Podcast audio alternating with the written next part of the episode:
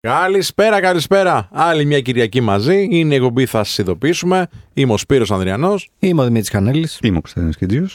και θα είμαστε μαζί μέχρι τις 3 και θα συζητήσουμε για άλλη μία φορά για τα επαγγελματικά, για την καριέρα, για τα επιχειρηματικά, για την κουλτούρα και όλα αυτά που μπορεί να μας απασχολούν ή τέλος πάντων μας απασχολούν εμάς τους τρεις εδώ αλλά και εσάς για τα μηνύματα που μας στέλνετε γιατί κάποια τα διαβάζουμε. Δεν είμαστε μόνοι μας. Ναι, δεν είμαστε μόνοι μας και σας ευχαριστούμε πάρα πολύ. Αυτό- Αυτό δείχνουν τουλάχιστον τα νούμερα που βλέπουμε από τα στατιστικά των social media.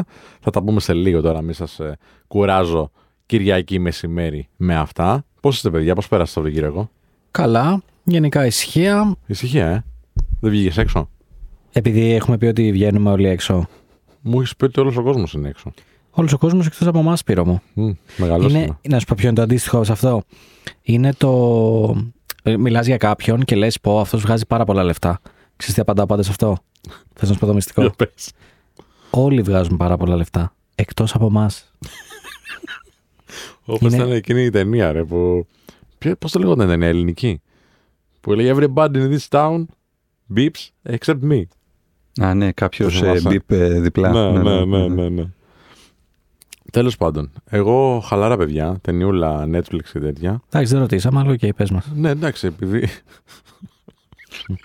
κάποιοι άνθρωποι ρώτησαν από μέσα τους ραδιοφώνου, τα άκουσα εγώ. Έχει vibing η εκπομπή. Ε, Vibing είπε, όχι. vi- Εννοούσε Viber τώρα ή. vibing, vibing, ναι. Η δόνηση. Η δόνηση, οκ. Ναι. Δονήσεις. Μαθε... Οι δονήσεις. Κωνσταντίνε, μαθαίνουμε νέα πράγματα. Καλά, τώρα. ναι, εννοείται. Φυσικά Κάθε μπορώ μέρα. να σου πω πολλά τέτοια για Μμ. τις δονήσεις και πώς εκπέμπονται και πολλοί άνθρωποι τις νιώθουν. Και υπάρχει ολόκληρη φιλοσοφία πίσω από αυτό. Ισχύει ότι υπάρχει. Είμαστε μεσημέρι μία η ώρα, όχι το βράδυ. ε. Εντάξει, τι, θα σου χαλάσει την μπριζόλα. Δεν κατάλαβα. Το branch. Το brand.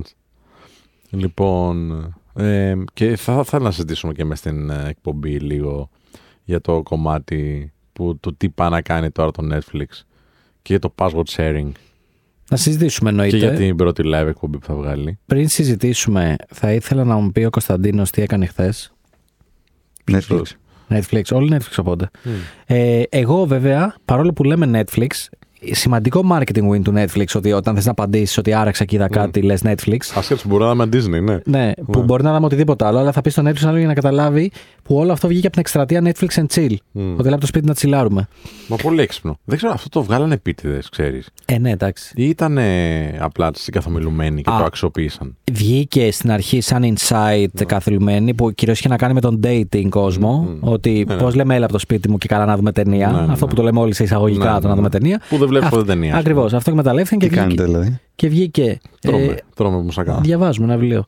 και βγήκε το Netflix and Chill, το οποίο αργότερα βγήκαν και πάρα πολλά memes ότι ε, όταν λες την άλλη Netflix and Chill, τι περιμένει Μμ. και τα λοιπά και τα λοιπά. Να πω εδώ πέρα, μιας που λέμε έτσι για Netflix, για σειρές, για streaming πλατφόρμες, ότι ξεκίνησα μέσα στη βδομάδα τη σειρά The Last of Us, η οποία έχει διθυραμβικές κριτικές Ναι. Ε, και μάλλον πάει για σειρά της χρονιάς από τώρα, δηλαδή δεν, ίσως δεν χρειάζεται να βγει κάποια άλλη. Ναι, ναι. Ε, για όποιον δεν γνωρίζει το The Last of Us ήταν ένα πάρα πολύ πετυχημένο παιχνίδι. Βίντεο Ε, παιχνίδι, ναι. ναι. Βίντεο παιχνίδι, ναι. Δεν ξέρω γιατί χρειαζόταν το βίντεο, αλλά οκ. Γιατί ε, δεν είναι επιτραπέζιο, ρε φίλε. OK, OK. Έχεις δίκιο, Σπύρο. Ε, βίντεο παιχνίδι. Βίντεο κασέτα. Βίντεο κλαμπ. Okay. Back to... Μας γυρνάει, μας γυρνάει πάντα ο Σπύρος έτσι λίγο νοσταλγικά. Blast from the past. λοιπόν και... Ε, Ρε φίλε, συγγνώμη. Συγγνώμη. Το ξέρεις ότι ο He-Man, ας πούμε, βγήκε από. Δεν βγήκε από κόμικ. Βγήκε από μια φιγούρα. Το ξέρεις αυτό; Πρώτα βγήκε η φιγούρα και μετά το Ναι, animated. και, και μετά βγάζαν το animated για να έχει πιο πολλές πωλήσεις η φιγούρα. ΟΚ. Ωραία, άρα όταν λες παιχνίδι, μπορεί όλος να καταλαβαίνει, βγήκε από ένα παιχνίδι που παίζουν κάποιοι δεκάχρονοι, ας πούμε, στο Σωστό, σπίτι. σωστό. Εντάξει, Εντάξει, τα οπότε- λες πολύ σωστά. Βίντεο παιχνίδι, λοιπόν. Τέλεια, βίντεο παιχνίδι. Ε, και ήθελα να πω ότι έχω δει μέχρι στιγμής τα δύο επεισόδια. Δυστυχώς η σειρά δεν είναι στο Netflix, είναι στο HBO. Ε, το οποίο έχει παρουσία στην Ελλάδα, αλλά μέσα από διάφορα πακέτα. Δεν υπάρχει καθαρό έμμο, νομίζω, HBO στην Ελλάδα.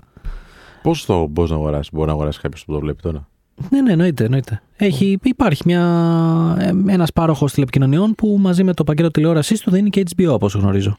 Α, πρέπει να το ε, φάσει από κάποιο πάροχο του Ναι, ναι, ναι, ναι, ναι. Win και Ναι, ναι, ναι, ναι, ναι. Δεν ξέρω ποιος το έχει. Ωραία, η Vodafone. Ε, Ωραία. νομίζω σίγουρα και πίσω είναι και στο Cosmote TV. Δεν τα ξέρω. Πάντως σίγουρα έχεις τρόπο να, το, να έχεις πρόσβαση. Λοιπόν, παιδιά, εγώ θα σας πω για τη σειρά ότι παρόλο που η σειρά έχει να κάνει με, με zombie και τα λοιπά, έχει δηλαδή κάποια αυτά τα scare jumps που ξαφνικά τρομάζεις και δεν είμαι, δεν είμαι πολύ φαν σε, σε αυτές τις ταινίες και το να τρομάζω. Θέλω γενικά να βλέπω κάτι να χαλαρώνω. Θα σου πω ότι είναι σειράρα. Μμ. Γιατί είναι σειράρα, αρχικά γράφουν όλοι και το καταλαβαίνεις και όπως βλέπεις τη, τη σειρά, έτσι. Παρόλο που δεν έχω παίξει το παιχνίδι, έχουν κάνει αδιανόητο adaptation του παιχνιδιού, αδιανόητη προσαρμογή. Και το καταλαβαίνεις γιατί ξέρεις, σου δείχνει από την κάμερα πως κάποια στιγμή Μμμ. περπατάνε και όντως είναι και αυτά που περνάς από το παιχνίδι. Και σε βάζει λίγο σε αυτό το έτσι που αναρωτιέσαι, Μμμ. α, τι έχει προς τα εκεί, τι έχει προς τα εκεί κτλ.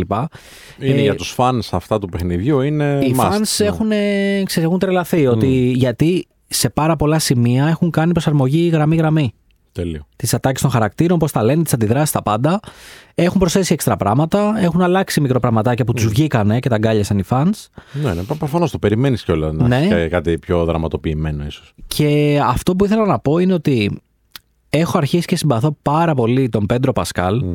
Που ε, βγήκε και ένα μήνυμα ότι ο τύπος δεν έχει παίξει σε σειρά που να έχει κάτω από 9 βαθμολογία. Ναι, ναι. Δηλαδή είχε Μα παίξει ισχύει, δεν είναι. Game of Thrones, Mandalorian, ε, Last of Us τώρα. Ε, Έχει, ξέρεις, back to back ο τύπος, δεν ξέρω αν... Νάρκος. Νάρκος, πολύ σωστά. Δηλαδή, έχει παίξει σε αριστουργήματα Ναι, όλα βέβαια. και όλα. Και μ, λοιπόν, η σειρά είναι πάρα πολύ καλή και ήθελα να πω γιατί μου αρέσει πάρα πολύ. Παιδιά, μου αρέσει γιατί είναι ξεκάθαρο ότι δεν είπαν απλά πάμε να κάνουμε τα adaptation. Και γιατί το λέω αυτό. Το λέω γιατί πρόσφατα ή- και πέρσι δηλαδή τα τελευταία 2-3 χρόνια είχαμε κι άλλο ένα adaptation σε σειρά από παιχνίδι που ήταν το Witcher. Και έχει, ε, έχει βγάλει πολύ μεγάλη συζήτηση στο Witcher γιατί αν παρατηρήσατε τους τίτλους ειδήσεων ο Χένρι Καβίλ παραιτήθηκε. Ναι, ναι, ναι. Στην, τέτα- στην τρίτη σεζόν. Τρίτη, τέταρτη μάλλον. Ναι. Ε, Η θα τέταρτη δούμε- βγήκε, αλλά με άλλον. Σωστά; η τέταρτη τώρα θα γυριστεί με άλλον. Ναι, και νομίζω ναι, θα δούμε άλλη ναι. μία με τον Χένρι Καβίλ, κάτι τέτοιο. Και γιατί παραιτήθηκε, του ήταρε ο ίδιος ότι τσακωνόμαστε με τους σεναριογράφους γιατί δεν ακολουθάγανε το υλικό του παιχνιδιού. Μμ. Και κάνανε deviations, αποκλίσεις κτλ. Λοιπόν, οπότε ήδη το The Last of Us ήταν ξέρεις, με επικριτική ματιά όλοι να το δούμε. Το είδαμε. Και μ' αρέσει πρώτον γιατί είναι πολύ σπάνιο να αναλάβει ένας παραγωγός, ένας σκηνοθέτης, σεναριογράφη έργο από παιχνίδι, βίντεο παιχνίδι, όπως λέει ο φίλος μου ο Σπύρος, και να το κρατήσουν, να δεσμευτούν ότι το όραμα του παιχνιδιού και τα συναισθήματα που σου βγάζει αυτό θα φέρουμε εις πέρας και δεν θα πάμε να φτιάξουμε ένα δικό μας universe, ένα δικό μας να το κάνουμε όπως θέλουμε. Και νούμερο δύο, γιατί παιδιά πραγματικά είναι παραγωγάρα. Ναι. Δηλαδή τα σκηνικά που έχει, ε, το ήχος, οι διάλογοι, το, η φωτογραφία, είναι όλα πάρα μα πάρα πολύ καλά για σειρά.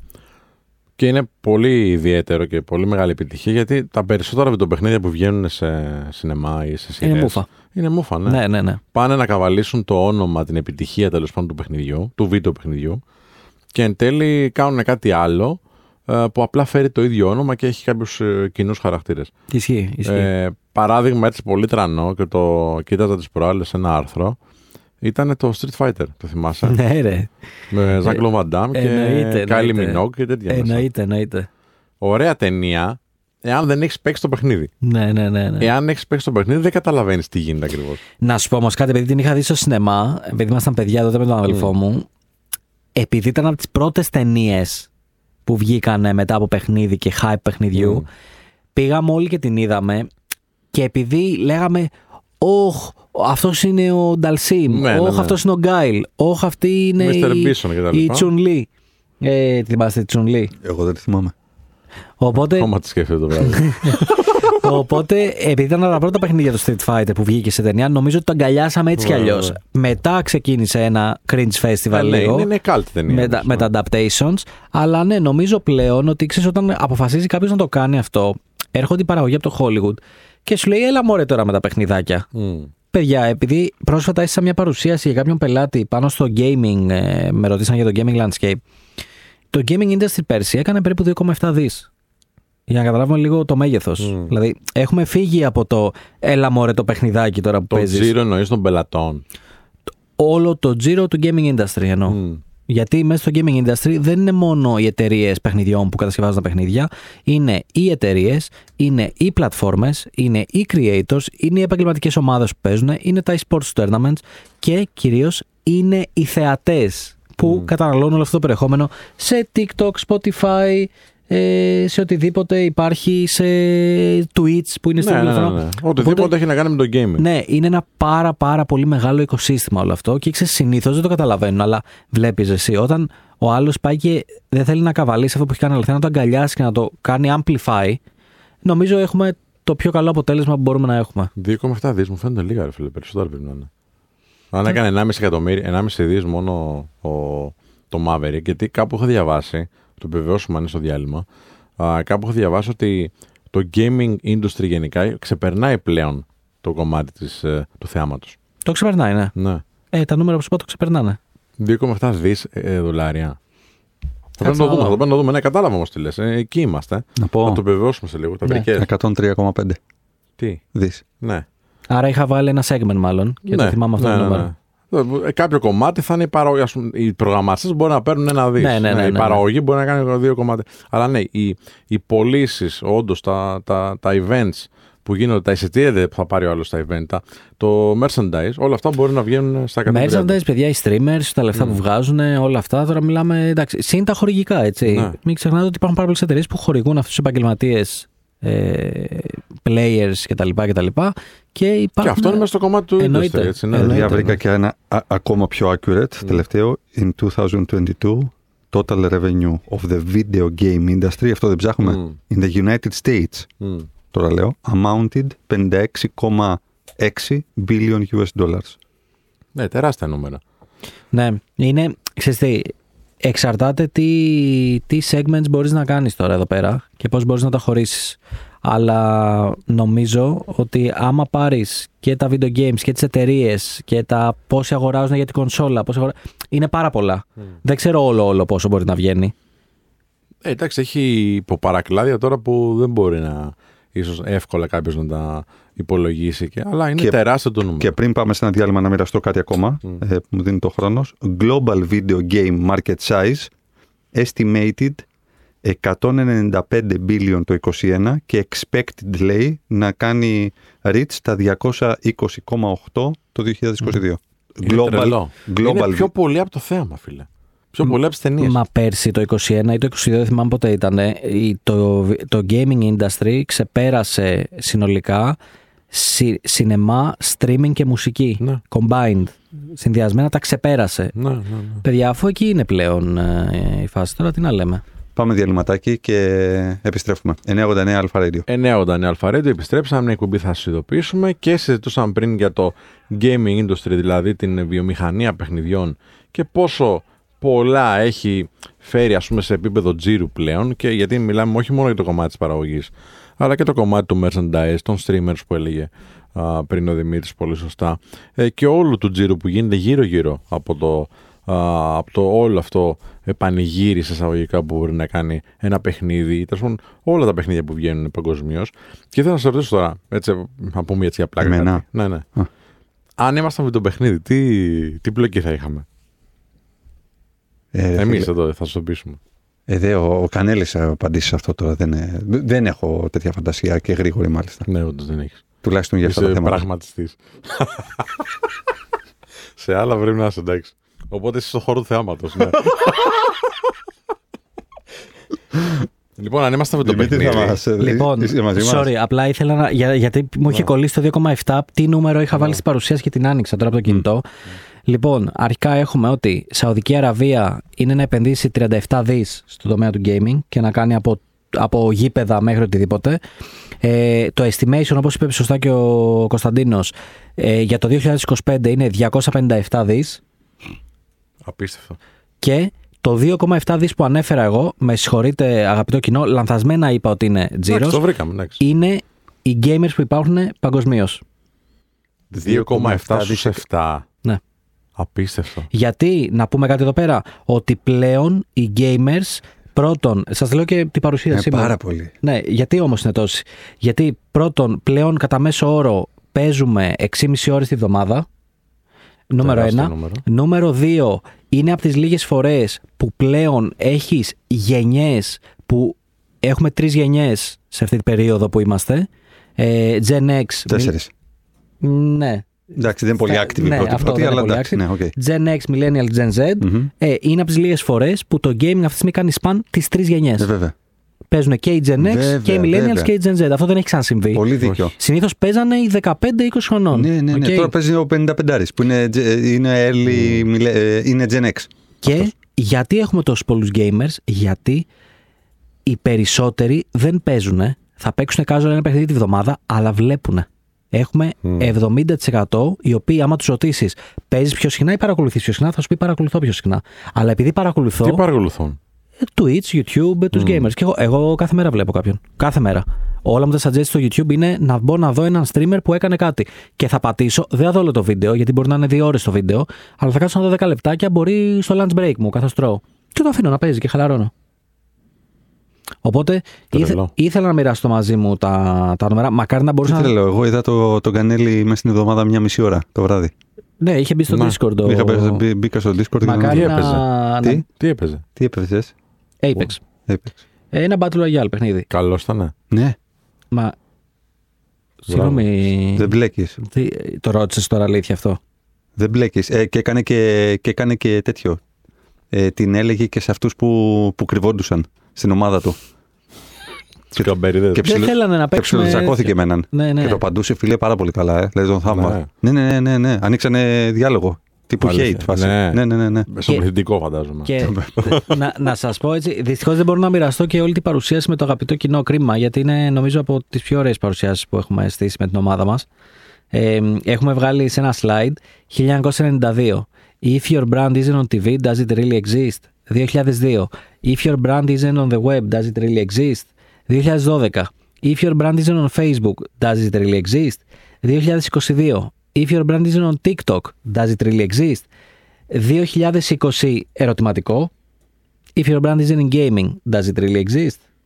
Έλα, ρε. Ε, είναι η εξέλιξη. Το βλέπει να έρχεται. Ε, ναι, είναι η εξέλιξη νομίζω. Γιατί, γιατί πλέον οι creators έχουν πιάσει ένα πάρα πολύ μεγάλο κομμάτι. Άμα μπεις και δεις στο YouTube πόσοι από τους creators παίζουν. Και παιδιά, εδώ πέρα θέλω να διευκρινίσω κάτι σημαντικό. Έχουμε και ένα πολύ μεγάλο segment που είναι και οι mobile gamers. Μμ. Όταν ο άλλος παίζει μέσα στη βδομάδα PUBG, Candy Crush, οτιδήποτε. Το ξέρω ότι υπάρχουν άνθρωποι που στριμάρουν Candy Crush και τέτοια. Τι λες. Ακόμα. Ακόμα και αυτοί. Ναι, ναι, ναι, έχει τρομερό retention το Candy Crush. Ακόμα και αυτοί που θα παίξουν από το κινητό, θα παίξουν, θα κάνουν, θα βγάλουν κάτι, ή μετράνε ως gamers. Γιατί Ναι, ναι, είναι βέβαια. gaming Ε, καλά, αυτό. Ναι, φυσικά. Δηλαδή, μην έχουμε στο μυαλό μας μόνο Τέλειο. τον άλλον που στέκεται μπροστά στο, ε, στο PC, ξέρεις, στο φτιαγμένο desktop με την υδρόψυξη με το ένα με το άλλο. Όχι. Πλέον gamers είναι όλοι. Όποιος παίζει κάτι είτε από κινητό, είτε από tablet, είτε από laptop, είτε από PC, οτιδήποτε, είτε κονσόλα, είναι gamer. Και έχουμε τρομερή άνοδο, να ξέρετε, στα επαγγελματικά, μιας που το πιάσαμε το θέμα, ας το, ας το αναλύσουμε όλο. Έχουμε τρομερή άνοδο, τουλάχιστον σε επαγγελματικές ομάδες. Ε, υπάρχει το, το αιώνιο debate ε, κονσόλα ή PC. Μμ. Στην ουσία, controller ή mouse, ειδικά για τα shooting games. Και έχουμε πάρα πολλούς gamers αυτή τη στιγμή που πηγαίνουν προς controller. Αφήνουν πρακτικά το mouse και πάνε προς τέτοιο. Το οποίο αυτό, ξέρεις, όταν βλέπεις ας πούμε τον Messi ξαφνικά να φοράει κάποια ποδοσφαιρικά, λες θα πάω να τα πάρω. Τα φοράει ο Messi. Είναι το ίδιο με τους gamers. Όταν εγώ δω ότι σε ένα παγκόσμιο οι 10 top ομάδες παίζουν από controller, θα πω πάω να πάρω PlayStation. Να παίξω κι εγώ από controller. Ναι, ναι. Ή μπορεί πάλι να παίζω από το PC, αλλά να συνδέσω controller. Αλλά θα πω πάω να πάρω controller. Θέλω να πω ότι όλα αυτά κάπως κατευθύνουν και την καταναλωτική συνήθεια μετά. Βέβαια, βέβαια. Του τι ακουστικά έχω, τι χρώμα είναι, τι keyboard έχω, ε, τα χρωματάκια να φαίνεται, το PC να φαίνεται έτσι με ωραία χρώματα. Οπότε ξέρεις, το ένα φέρνει το άλλο. Εγώ θυμάμαι πάντως που έπαιζα Counter Strike και Call of Duty κτλ. Κάτω στο όποτε θες να παίξουμε. Με ευχαρίστηση θα ήθελα να παίξω μαζί σου, Σπύρο, είναι η αλήθεια. θα προσπαθήσω να είναι δίκαιο. Θα παίζω με το ένα μάτι. Θα έχω κλείσει το άλλο. Και... Με το ένα μάτι θα παίζει γιατί θα σου πυροβολήσει Α, στο μάτι. ΟΚ, όποτε θες. Εντάξει, headshot λέγεται αυτό. Δημοσίως το λέω. ε, Με μεγάλη ευχαρίστηση να παίξουμε Counter Strike. Σε Λοιπόν, όποιο map πε- θες. Περίμενε λίγο.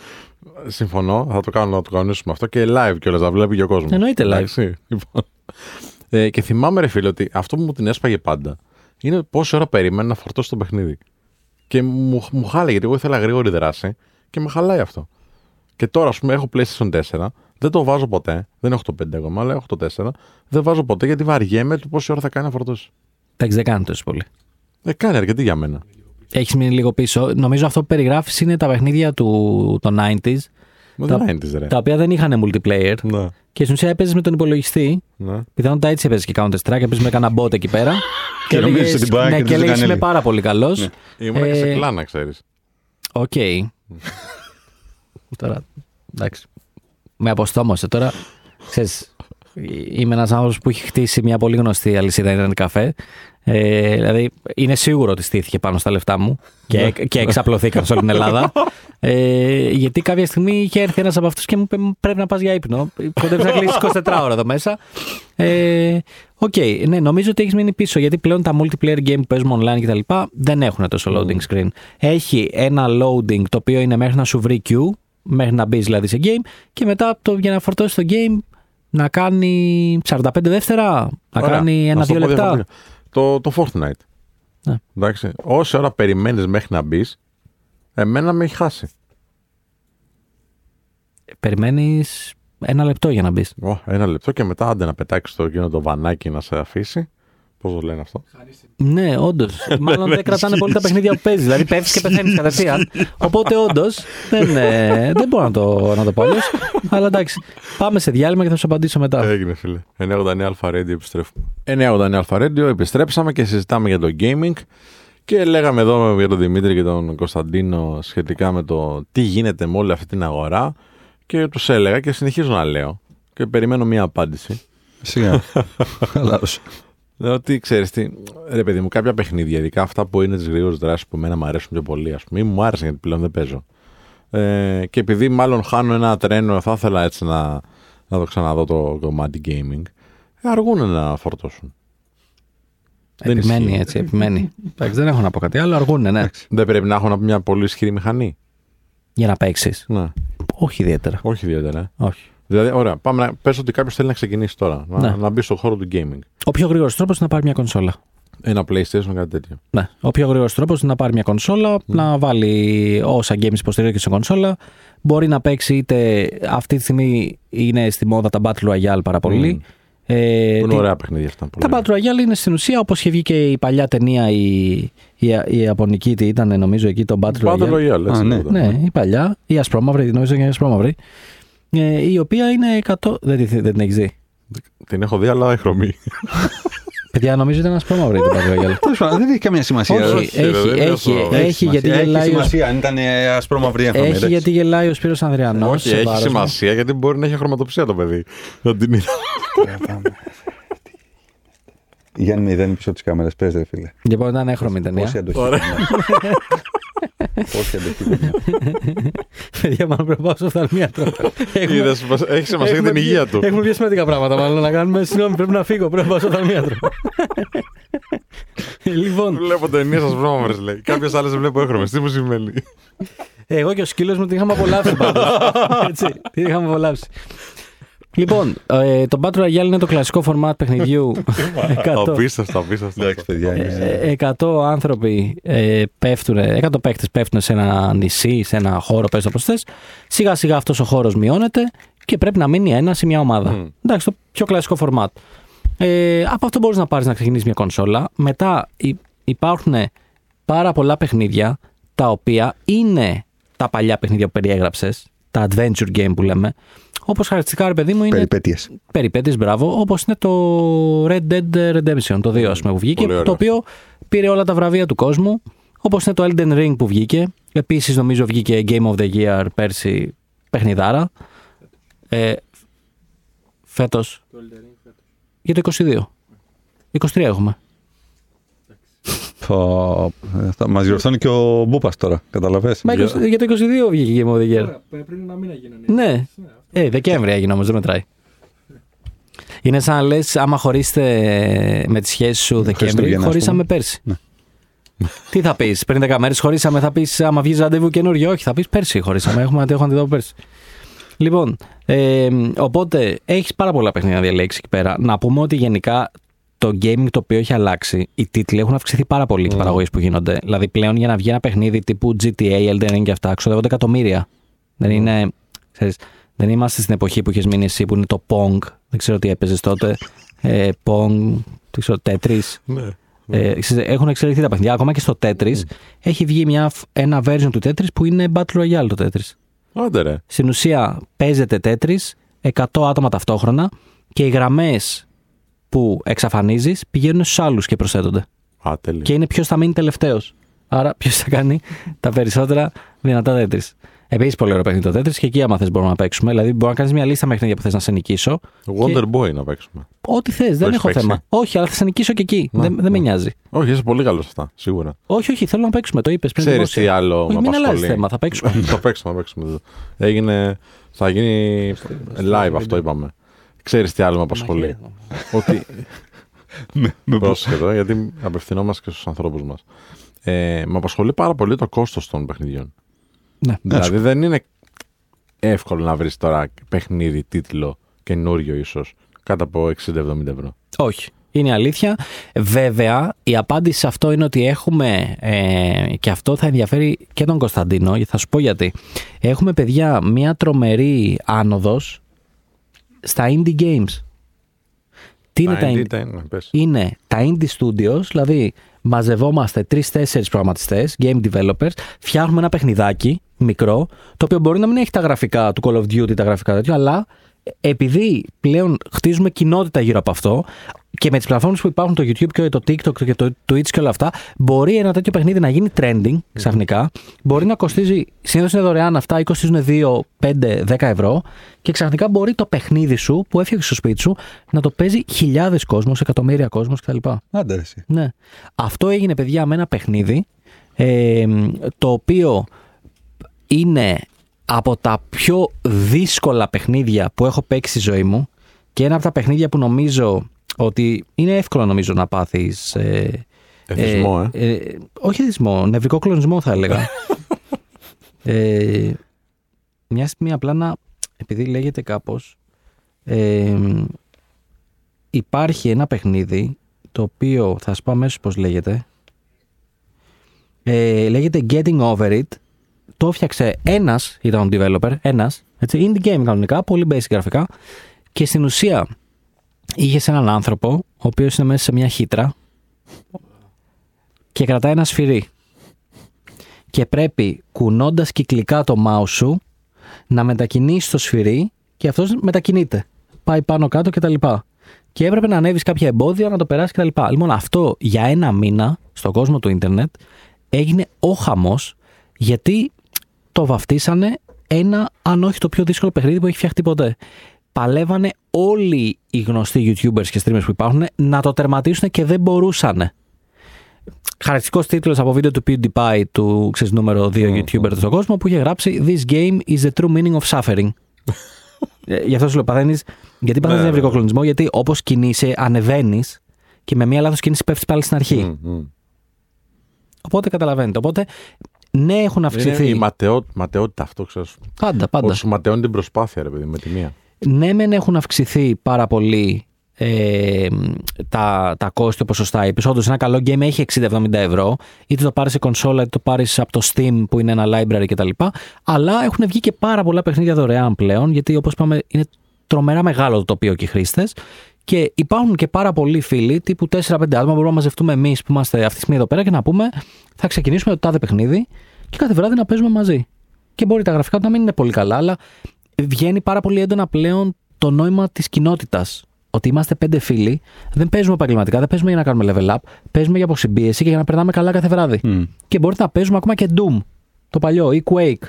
Και παίζουμε μεταξύ μας. Που το θυμήθηκες. Δεν τα ξέχασα ποτέ. Παίζω ακόμα λέει. Για να κερδίσει το Σπύρο. Ό,τι κάνω στο gaming είναι για να κερδίσω το Σπύρο. Μμ. Δεν έχω άλλο σκοπό. Οπότε νομίζω λίγο πολύ αυτά για το gaming. Είναι ένα μεγάλο τοπίο. Έχει νόημα. Ακόμα και αν κάποιος τα ακούει όλα αυτά και λέει τώρα τι συζητάνε αυτοί για παιχνίδια, συζητάνε. Ακόμα και κάποιος δεν ασχολείται, έχει νόημα να εξετάσει το τοπίο του Ναι. gaming. Έχει πολύ ενδιαφέρον. Και σε business επίπεδο, γιατί όπως είπες πριν, αν δεν είσαι εκεί σιγά σιγά, που είναι τόσα δισεκατομμύρια χρημάτων, ε, μπορεί και να μην υπάρχεις, όπως λέγαμε παλιά για το ίντερνετ τέλος πάντων. Α, γιατί είναι όντως μια αγορά που γίνονται πραγματάκια. Είναι μια αγορά που έχει φοβερές αλληλεπιδράσεις, έχει, έχει φανατικούς. Οπότε ένα μεγάλο brand θα μπορούσε κάπως να μπει σε ένα παιχνίδι. Δηλαδή, γιατί να μην κάνει Coca-Cola ένα παιχνίδι, ρε φίλε; Κοίτα, να κάνει παιχνίδι δεν ξέρω, αλλά έχουμε ήδη πάρα πολλά χορηγικά. Ειδικά, ας πούμε, στο Fortnite. Στο Fortnite, παιδιά, έχει κάνει συναυλία ο Travis Scott μέσα. Ε, είχα μπει και εγώ και εκείνη τη στιγμή ήμουνα μέσα και την είδα. Άντε ρε. Ναι, ναι. Το οποίο τον βγάλαν σαν avatar. Και το κορυφαίο ποιο είναι, είναι ότι τη στιγμή που ήσουν μέσα στο game και πάλευες, ξαφνικά ακούγεται ένας ήχος, σταματάς, όλοι οι παίκτες άρχισαν να αιωρούνται. Και ξαφνικά σε πήγανε, σου έκανε ένα έτσι ψευτο-loading και πήγες κάπου και ήσουν σε ένα χώρο που έσχαγε ο Travis Scott και άρχισε να τραγουδάει σαν avatar και τα λοιπά. Και από κάτω εσύ ε, έλεγχε κανονικά το χαρακτήρα σου, δεν ήταν ακίνητος. Και πήγαινες από κάτω, ανεβάζει να χορεύει και τέτοια. Ε, ήταν από τα πρώτα events που έγιναν με επιτυχία. Και μετά έχουμε πάρα πολλά χορηγικά τα οποία γίνονται, που γίνονται σε μορφή skins, τι φοράει ο παίκτη σου, ε, τι έχει βγει. Και βλέπεις, ας πούμε, ότι κάθε φορά που η Marvel βγάζει ταινία, η ταινία που βγάζει βγαίνει και σε skin στο Fortnite. Ναι. Το οποίο είναι ένας τρόπος να προμοτάρει ναι, την ταινία. Την ταινία. Οπότε και στο business κομμάτι έχει πολύ ενδιαφέρον για όποιον μας ακούει να το, να το κοιτάξει, να το ψάξει. Γενικά είναι και θα είναι, επειδή το gaming συνδέεται και με το metaverse και όλα αυτά, ναι, βέβαια. Ε, και με το VR και με ό,τι έχουμε συζητήσει σε αυτήν την εκπομπή, είναι ένα μεγάλο, θα είναι ένα μεγάλο κομμάτι στο μέλλον το gaming και κυρίως το gamification. Ναι. Το οποίο το gamification Τι είναι; μπορούμε. Το gamification είναι να πιάνεις οποιαδήποτε διαδικασία και να την κάνεις για τον χρήστη να είναι ένα για να είναι πιο εύκολο να συμμετάσχεις σε αυτή. Ναι. Δηλαδή, αντί να του πεις συμπληρώσε με αυτό το ερωτηματολόγιο, να του πεις έχεις έναν συμπλήρωσε τα στοιχεία τα δικά σου για να κερδίσεις ένα κουπόνι, για να Ναι, κερδίσεις ναι, ναι. μια πίστα, να περάσεις μια πίστα. Οπότε θα τα συναντήσουμε όλα αυτά μπροστά μας και θεωρώ ότι είναι καλό να ενημερώνουμε το κοινό ότι ξέρεις, δεν είμαστε ακόμα εκεί που ήταν το gaming. Ξέρεις τι, πάντως μου λείπει πάρα πολύ γιατί δεν υπάρχει πλέον. Η αίσθηση του λανάδικου, ρε φίλε. Μμμ, Ισχύει. Μου λείπει πάρα πολύ. Έχουμε κλειστεί όλοι σπίτι μας πάνω σε αυτό το κομμάτι. Όχι Ισχύει, ότι δεν ισχύει. υπάρχει κοινότητα, ίσως είναι πιο έντονη τώρα και με το Discord και όλα αυτά ε, υπάρχει καλύτερο, καλύτερη μέθοδος επικοινωνίας. Ε, αλλά είναι αλλιώς να είσαι στο λανάδικο, να δεις ε, τον φίλο, ξέρω εγώ, να τον κράξεις λίγο και όλα αυτά. Είναι, είναι πολύ διαφορετική αίσθηση να παίζετε από κοντά, είναι διαφορετική αίσθηση να παίζετε μακριά. Παρ' όλα αυτά όμως, επειδή εγώ προχθές έπαιζα και κάλεσα τον φίλο μου τον Κωνσταντίνο να μπει να με δει, και όντως μπήκε και με είδε και καθόταν απλά σπίτι του και με έβλεπε να παίζω. Οπότε σκέψω ότι αυτό, σαν δυνατότητα, δεν υπήρχε τα παλιά χρόνια. Τέλεια. Πάμε σε ένα διαλυματάκι και τα λέμε σε λίγο. 989 Αλφα Radio επιστρέφουμε. 989 Αλφα Radio είναι η εκπομπή, θα σα ειδοποιήσουμε. Μπήκαμε στο τελευταίο τάρτο της πρώτης ώρα. Τι, αυτό είναι; Ναι, Πώς ρε, εσύ. περνάει η ώρα, ρε φίλε; Ναι, πώς περνάει με το gaming, έτσι. Είπα να μιλήσω Έτσι, λίγο. γι' αυτό σου λέει όλες 6,5 ώρες παίζουμε τη βδομάδα. Ε, χάνει 6,5 ώρες έτσι. Ποιος- Χάνει εισαγωγικά Ποιος παίζει 6,5 ώρες την εβδομάδα. ο μέσος χρήστης. Α, νομίζω ο Δημήτρης, γιατί 6,5 ώρες την ημέρα παίζει την Δημήτρης. ημέρα. Ναι, ναι, ναι. Και μετά σου λέει είμαι κουρασμένος, δεν μπορώ να έρθω στο γραφείο και τέτοια. Ναι, δεν μπορώ να ξυπνήσω. Έτσι δεν λέει. Δουλεύουμε μαζί και το ξέρετε. Τι fake news είναι αυτά που διαδίδεται για μένα; Αυτά τα λένε συνεργάτες σου φίλε, στο Instagram. Εγώ θα πω Σε ότι έχουν κάνει blogs. η μεγαλύτερη ανακάλυψη στο business κόσμο είναι το schedule των emails. Δεν υπάρχει μεγαλύτερη ανακάλυψη. Και καλά που τη δουλεύεις και την ώρα και πηγαίνει το email την ώρα που Ό,τι έχεις καλή. προγραμματίσει. Πραγματικά ο άνθρωπος που είπε, παιδιά, μήπως να μπορούμε να σκετζουλάρουμε τα emails, να τα προγραμματίζουμε. Πραγματικά, μπράβο του. Δεν έχω να πω τίποτα άλλο. Το boomerang δεν λες τώρα. Όχι, δεν λέω το boomerang. Υπάρχει άλλο scheduler. Όλα πλέον έχουν built-in scheduler. Ναι, έχει Google Ναι, built-in. στο Α, Το Gmail. έχω δει. Το, Ναι, έχω ναι. δει. το, το boomerang είχα βάλει εγώ. Και αυτό χρησιμοποιούσα. Όχι ότι χρειάζεται να σκετζουλάρω, γιατί είμαι εκεί που πρέπει. Στις ώρες που πρέπει. Είσαι τέλειος, δηλαδή. Ε. Όχι, στις ώρες που πρέπει. είμαι Δεν εκεί είσαι που πρέπει. τέλειος; Όχι, φίλε. Wow. Τι έχεις σήμερα, δεν νιώθει καλά, μάλλον. Εντυπωσιάζομαι. Είμαι ταπεινός γι' αυτό. Ποιος; Εγώ. Που σου λέει ο Χρήστος στο live της Δευτέρας προηγούμενης. Είμαστε από τους καλύτερους στην Ελλάδα και τον κοιτάς και του λες.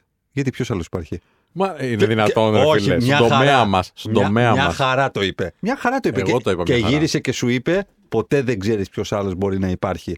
Πάρα πολύ σωστός. Φυσικά και ξέρω, γιατί ελέγχω Μπράβο. πάρα πολύ καλά την αγορά μου. Καλά, φίλε. σιγά σιγά σιγά. Εντάξει. Α, πολύ παίζουμε καλά. έναν. Παίζουμε έναν που είναι καλύτερος. Ο Χρήστος είπε, ποτέ Μα ούτε, δεν ούτε ξέρει. κανείς δεν ξέρει. Ρε φίλε, σε κάθε περίπτωση όμως, το ταπεινό είναι ότι είμαστε από τους καλύτερους.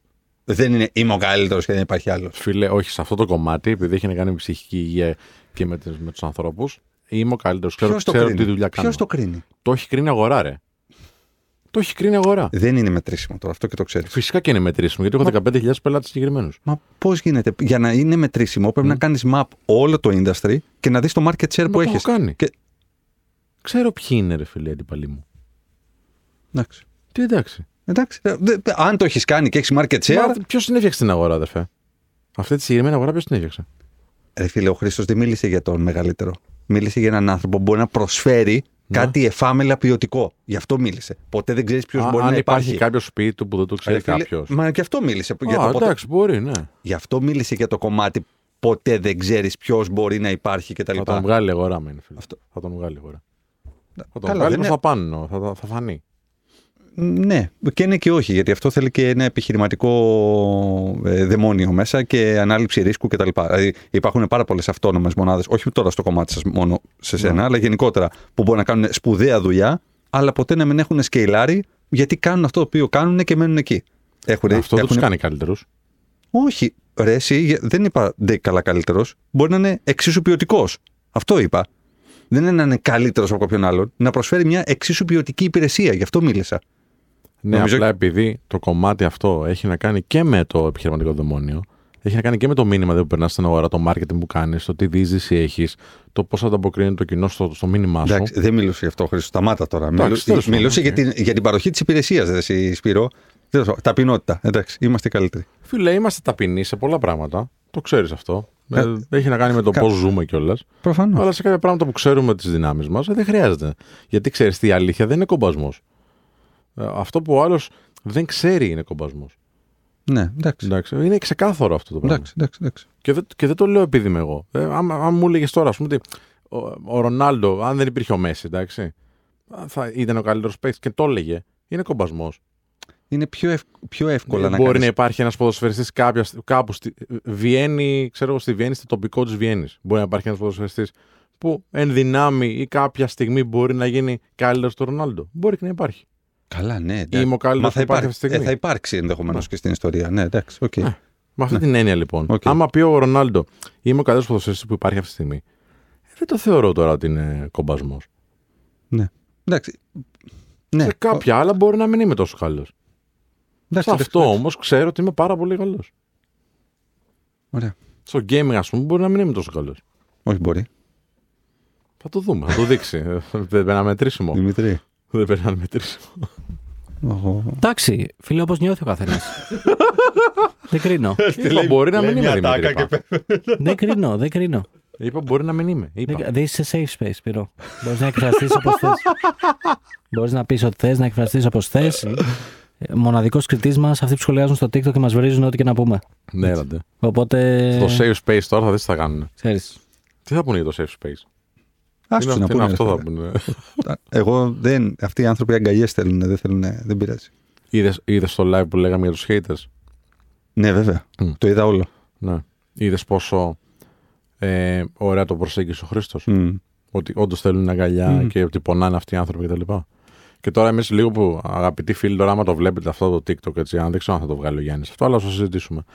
Α, έτσι λοιπόν λίγο σας τρολάρουμε, όπως και εσείς μας τρολάρετε, είναι από αγάπη. Γιατί ξέρουμε ότι εν τέλει κάτι από αυτό που θα σας πούμε μπορεί να σας μείνει, κάτι από αυτό που λέτε εσείς μπορεί να μας ακουμπάει λίγο και να το πάρουμε σαν feedback και ανταλλάζουμε αξία. Δεν πειράζει. Συνεχίστε να λέτε τα σχόλιά σας. Όπου- Βοηθάτε και τον αλγόριθμο. Έτσι, Ευχαριστούμε έτσι. πάρα πολύ. ναι, ναι. Όπως, όπως μια, μια κοπέλα που σε ένα τελευταίο από τα δικά μου ε, ε, σχολίασε από κάτω «Ωχ, πάλι αυτός». Και πάω και της γράφω «Πάντα μπροστά σου θα εμφανίζομαι». και, γρα, και γράφει από κάτω «Αυτό βλέπω».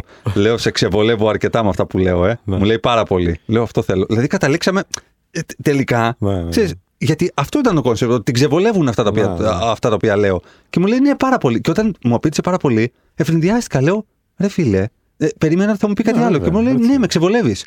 Και λέω, τέλεια, φανταστικά. Οκ, αυτό θέλω. Εσύ αντιδρά, γιατί αυτό λέει ήταν πάρα πολύ ωραίο. Γιατί όχι πάλι αυτός και λέω, και πήγα και πάτσε. Λέω, εδώ θα είμαι, μπροστά σου θα βγαίνω συνέχεια. Πάντως να ξέρετε, αγαπητοί φίλοι και αγαπητές φίλες, ότι αυτό που σας βγαίνει πιο συχνά στο TikTok είναι και αυτό που σας ενδιαφέρει. Γιατί ο αλγόριθμος ξέρει πολύ καλά.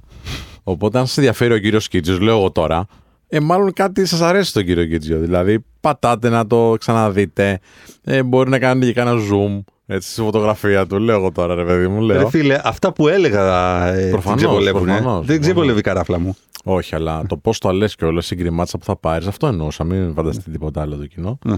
Έτσι, οπότε ναι, ο αλγόριθμος ξέρει πολύ καλά, κρίνει και σας σερβίρει στο feed, δηλαδή εκεί πέρα που βλέπετε α, και σας παρουσιάζεται το περιεχόμενο που μπαίνετε ε, στη, που μπαίνει στο TikTok κτλ. Είναι αυτό που σας ενδιαφέρει πραγματικά. Ακόμα και αν δεν πιστεύετε ότι σας ενδιαφέρει, ξέρει καλύτερο ο αλγόριθμος. Συμφωνείς; Ξέρει πάρα πολύ καλά, όχι μόνο του TikTok, γενικά πλέον, Ε, πλέον, ναι. ξέρεις, και στο Netflix, δεν είναι τυχαίο αυτά που σου προτείνει, τα έχουμε ξαναπεί για τα recommendations στο Netflix. Ε, όχι μόνο στο Netflix, οποιαδήποτε streaming πλατφόρμα, λίγο να κάνεις χρήση, ε, αλλά παιδιά, γιατί μας ξεφνιάζει ο αλγόριθμος; Είμαστε πε- χρήστες 20 χρόνια στο ίντερνετ. Η, τα αποτελέσματα της Google, οι διαφημίσεις της Google, όλα αυτά που βλέπουμε, όλα είναι tailor-made Ναι, στις ναι. προτιμήσεις μας. Δεν, ξέρεις, απλά εκείνη τη στιγμή δεν ήρθε κάποιος να μας το πει και ξέρεις, λέμε «Α, έτσι θα είναι». Και ξαφνικά όταν σου λένε ότι ξέρεις, ένας αλγόριθμος βλέπει ό,τι βλέπεις, κρατάει ό,τι κρατάει, ξέρεις, «Ωχ, μας παρακολουθούν». Ε, συμβαίνει τα τελευταία 20 χρόνια.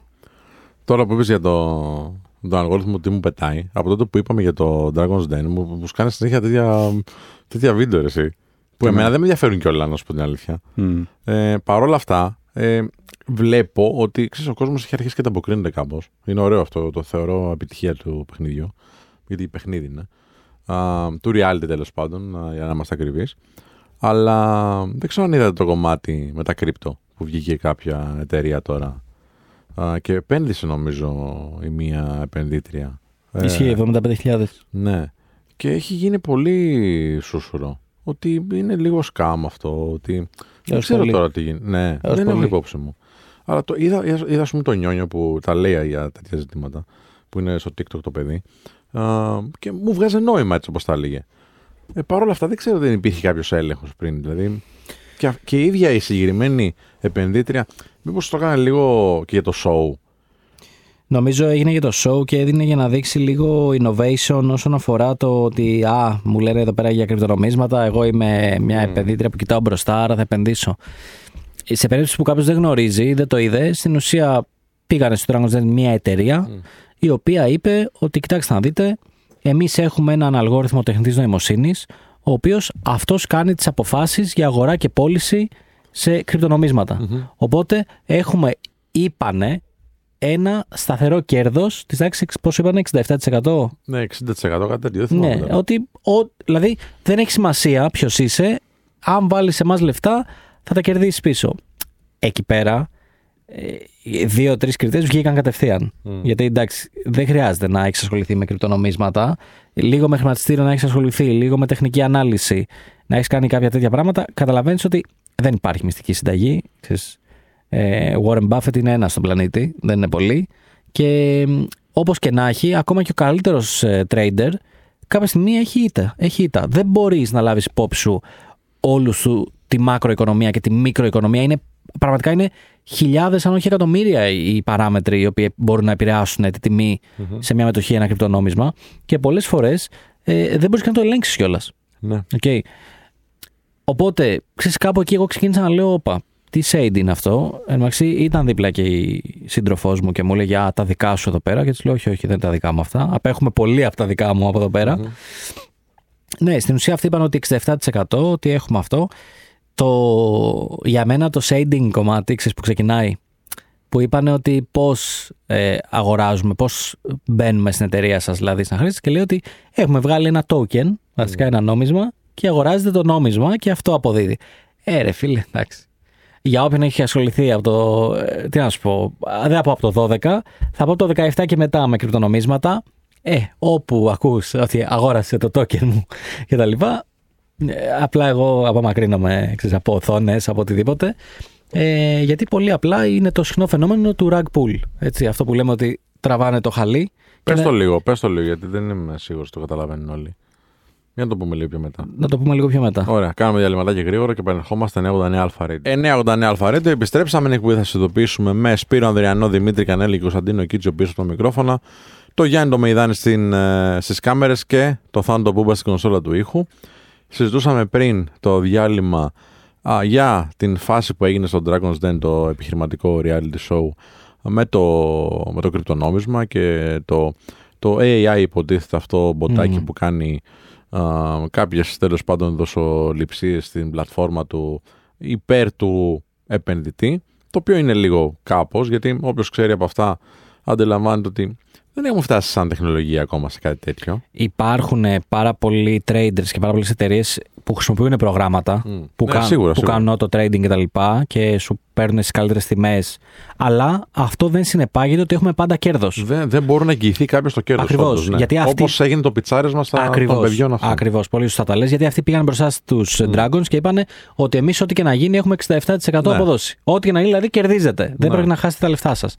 Ε, μετά, άμα κάποιος έμπαινε και έβλεπε το, αυτό το νόμισμα που είπαν, το κρυπτονόμισμα, το γράφημά του, ε, είναι ένα γνωστό γράφημα σε όσους έχουμε ασχοληθεί, το οποίο λέγεται rug pull, που είναι στην ουσία μια, έτσι, μια πυραμιδα Δηλαδή ανεβαίνει, ανεβαίνει, ανεβαίνει και πέφτει κάθετα μετά. Γιατί φεύγουν αυτοί που έχουν πάρει το μεγαλύτερο ποσοστό των Ακριβώς, νομισμάτων. ακριβώς. Και που ποιοι είναι οι είναι αυτοί; ίδιοι. που είναι οι ίδιοι; Ναι, ακριβώς. Γιατί άμα μπεις και δεις, που αυτό την έρευνα την έκανε ο Χρήση που είπες από το TikTok, άμα μπεις και δεις ποιες είναι οι Ο Νιόνιος, διευθύνσει. να το πούμε για να του δώσουμε Ναι, και ναι, το ναι. credit του παιδιού, γιατί Ναι. έκανε Ναι, σωστή ναι. δουλειά. Άμα μπεις και δεις ποια είναι οι διευθύνσεις των ψηφιακών πορτοφολιών, το Wallets δηλαδή, που έχουν αγοράσει και κάνουν αγορές συνέχεια σε αυτό το νόμισμα, είναι οι ίδιες διευθύνσεις. Οπότε μπορείς να κάνεις ένα track ότι ξέρεις κάτι, συμβαίνει αυτό, άρα καλύτερα να μην μπω εδώ. Δεν, δεν βλέπεις δηλαδή να μπαίνουν πολλοί. Μπαίνουν λίγοι που σημαίνει ότι το ελέγχουν μετά. Που σημαίνει ότι όταν ανεβεί η αξία, αυτοί έχουν το 70%, το 80%, θα το πουλήσουν, θα βγάλουν τα κέρδη και μετά Ναι. θα καταρρεύσει η τιμή του. Μπορούν να το κάνουν, όχι ότι είναι απαραίτητο, έτσι, είναι απλά απαραίτητο μπορούν να να το το κάνουν, κάνουν. τα Έχει, τελευταία- έτσι έχει δείξει ιστορία. Ακριβώς. Ναι. Ακριβώς. Αυτή είναι η καλύτερη έξω. Τα τελευταία χρόνια, σε όποιον έχει ασχοληθεί με ICO, ε, που λέγεται αυτό των κρυπτονομισμάτων, που στην ουσία είναι όταν βγάζουμε ε, ένα κρυπτονόμισμα έτσι καινούριο κτλ.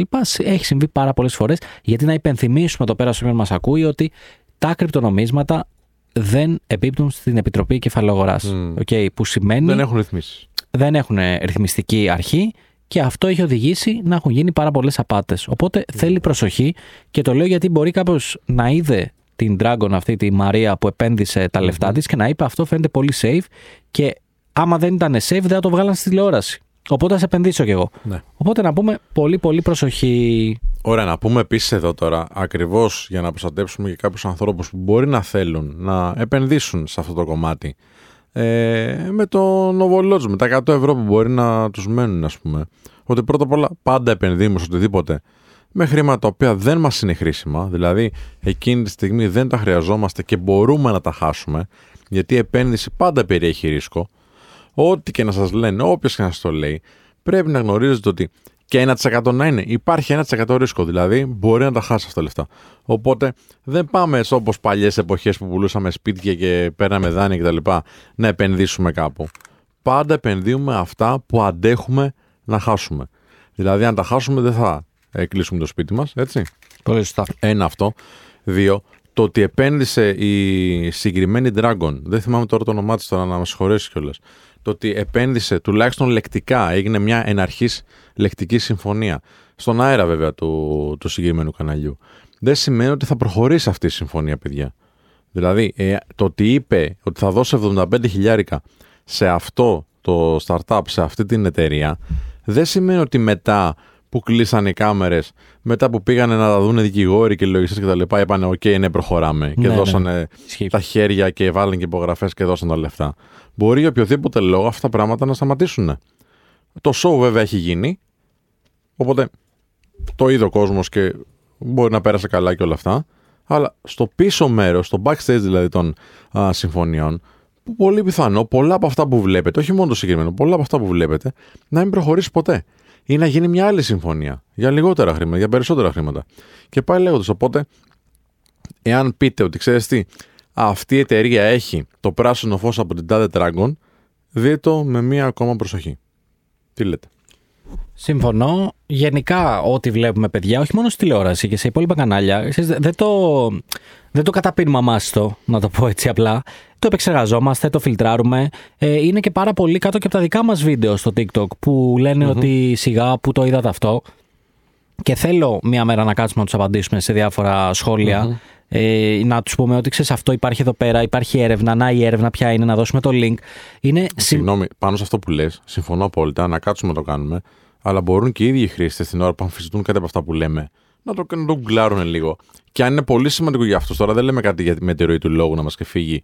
Δεν ήταν 3%, ήταν 7% και μπορεί να γίνει αυτό. Αλλά υπάρχουν η βάση, η ουσία αυτών που λέμε, υπάρχουν προφανώς με πολύ εύκολο search στο Google ή στο ChatGPT που το έπεσε εσύ εδώ πρώτη φορά. Μπράβο. Οπότε, επειδή όμως αυτό δεν θα το κάνει ο χρήστης, δεν το ναι, κάνουν εντάξει, γιατί βαριούνται. ναι. Ε, εγώ θα πω ότι παιδιά πάντα οτιδήποτε περιεχόμενο καταναλώνουμε, ε, τσεκάρουμε τι έχει συμβεί, πώς έχει συμβεί, ξέρεις, όλα αυτά. Ε, δεν βλέπουμε κάτι στο Ιντερνετ και λέμε Α, το είδα στο ιντερνετ είναι αλήθεια. Ε, Κωνσταντίνε, αν θες βρες και εκείνο το main, το μήνυμα που ε, μας έστειλε ο φίλος που έχει εμπειρία από επενδυτές και όλα αυτά τα, ε, τα συστήματα και τις διαδικασίες της επένδυσης, να το κάνουμε μια κουβέντα, να το κάνουμε μια κουβέντα εδώ και στους φίλους του, του αέρα. Ε, το έχεις έτοιμο; Ναι, το έχω έτοιμο. Ωραία, τέλεια. Να Γεια το σας. πούμε. Γεια σας, είμαι φίλος της εκπομπής και θα ήθελα να σας στείλω αυτό το μήνυμα αφού άκουσα το επεισόδιο για το, για το Dragon's Den και τα λοιπά και τα λοιπά. Αρχ- Αρχικά να επισημάνω ότι είμαι startup founder που έχει σηκώσει χρήματα από VC του εξωτερικού. Έχω έρθει σε επαφή με άπειρους investors τα τελευταία χρόνια και είχα πρόταση από το συγκεκριμένο παιχνίδι όπου η απάντησή μου ήταν αρνητική καθώς αυτό που έπρεπε πρέπει να εστιάσω είναι η ανάπτυξη της εταιρείας. Θα ήθελα να κάνω το εξής σχόλιο που τονίζω δεν έχει υποθεί, εννοεί από μέρος μας. Μιλήσατε για το πόσο αυστηροί είναι οι Dragons, καθώς και το πόσο ύφος έχουν, στο οποίο συμφωνώ ότι είναι πάνω από το κανονικό. Θα ήθελα εδώ να υπογραμμίσω ότι οι Dragons δεν είναι επενδυτές. Είναι επιχειρηματίες. Το όλο concept είναι μια επιχειρηματική συμφωνία. Γι' αυτό το λόγο υπάρχει πάντα η προσωπική άποψη του καθενός στο αν η ιδέα είναι καλή ή όχι, οι αναφορές σε, μα- σε μεγάλα evaluations κτλ. Και είναι απόλυτα θεμιτό καθώς προσπαθούν ενεργά να βρουν ρόλο σε μια εταιρεία και να αξιολογήσουν το αν θα μπουν ή όχι με βάση καθαρά την προσωπική τους κρίση. Ένας επενδυτής από VC είναι τελείως αντίθετος. Εννοεί, ναι, εννοεί ποτέ δεν έχει ύφος, ποτέ δεν απορρίπτει ιδέες σαν ιδέες, επενδύει με μεγάλο ρίσκο, εστιάζει στις ομάδες και είναι πάντα διπλωματικός. Γνωρίζει ότι μια ιδέα οφείλει να είναι λίγο controversial και ακόμα και αν δεν καταλαβαίνει ακριβώς το market, κοιτάζει τους founders, τη γνώση πάνω στο market, καθώς και το network που μπορεί να χτίσουν. Αν δεν θέλει να επενδύσει σε εσένα, θα σου πει ότι είσαι εκτός της αγοράς ενδιαφέροντός του ή ότι είναι νωρίς. Ποτέ δεν θα σου πει όμως ότι η ιδέα είναι κακή και το βασικότερο, ποτέ δεν θα σου κλείσει την πόρτα για το μέλλον. Το επισημαίνω για όσους έχουν σκοπό να σηκώσουν χρήματα και τους αποθαρρύνει η εικόνα των τηλεοπτικών επενδυτών. Υπάρχει τεράστια διαφορά ανάμεσα στον επενδυτή και στον επιχειρηματία. Αν λοιπόν έχεις μια ιδέα, έχεις το πλάνο και μπορείς σε μία-δύο προτάσεις να το εξηγήσεις, σίγουρα θα σε ακούσουν. Είναι εξαιρετικά πιο δύσκολο να σου βάλουν λεφτά όμως, θα είναι πολύ πιο χαλαροί και ποτέ δεν θα σε κρίνουν αυστηρά. Απλά θα πρέπει να μιλήσει με 100 για να σε εμπιστευτεί ο ένας.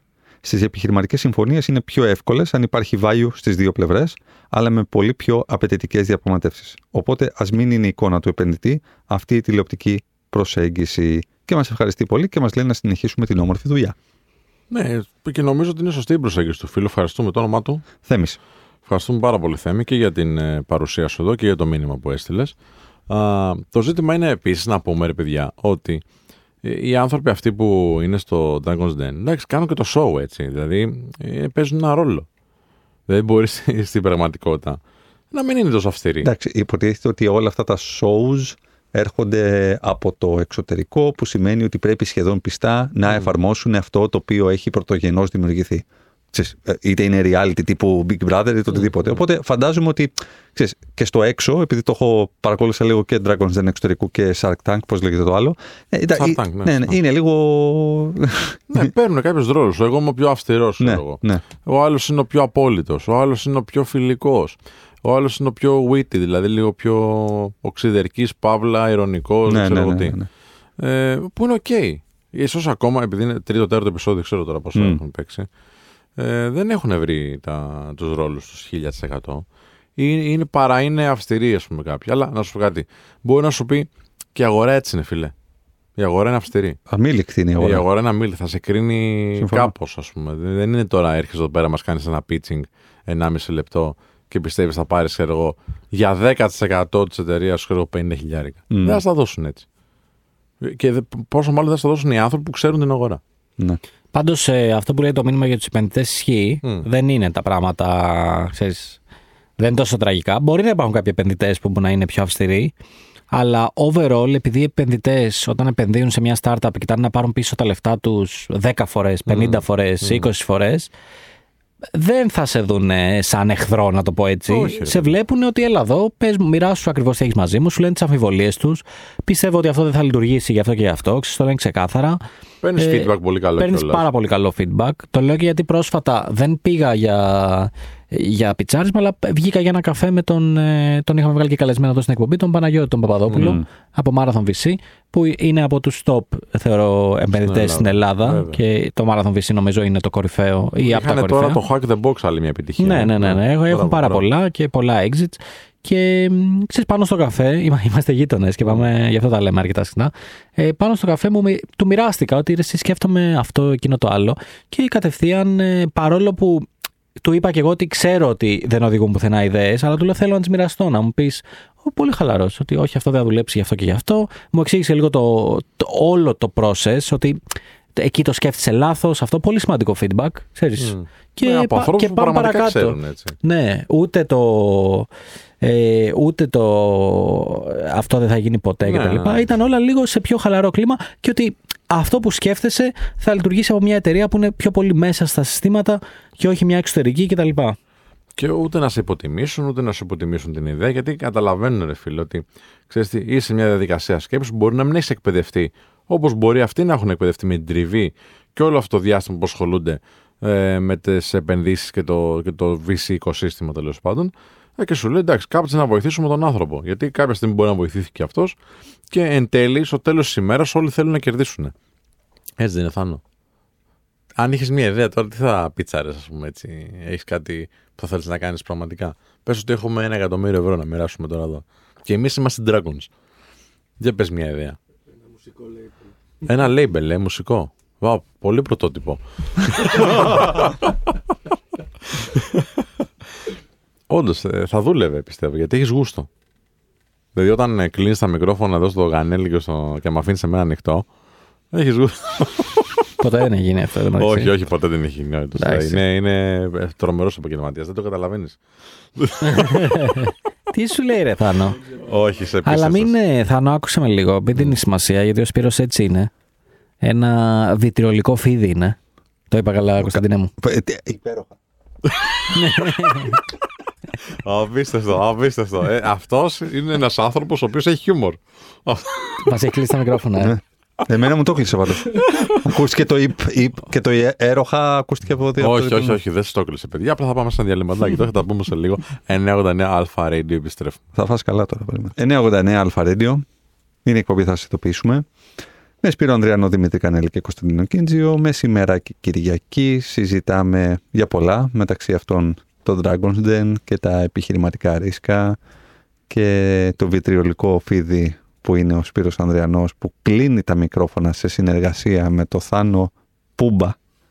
Ε, καταγγέλουμε έτσι Δημήτρη; Καταγγέλουμε να Πάντα μας- καταγγέλνουμε. Τι καταγγέλεις την εργασία; Τι; Την εργασία καταγγέλεις; Κατα... Το προσωπικό; είναι Καταγγέλνω το δυνατόν; γεγονός καταγγέλνω το Τέτοιοι γεγονός είστε. ότι στον αδερφό μου Άρα αυτοί Δημήτρη, είστε. Κανέ, Δημήτρη Κανέλη είπα ότι εκφέρει το λόγο απέναντι σε σένα υπέροχα και ακούστηκε μόνο το ύψιλον και το πι και το έροχα μου το έκλεισε, κατέβασε τη φέτα ο Θάνος ο Πούμπας. Και αυτό είναι σκάνδαλο και θα συζητηθεί κατόπιν. Προβοκάτσια. Προβοκάτσια.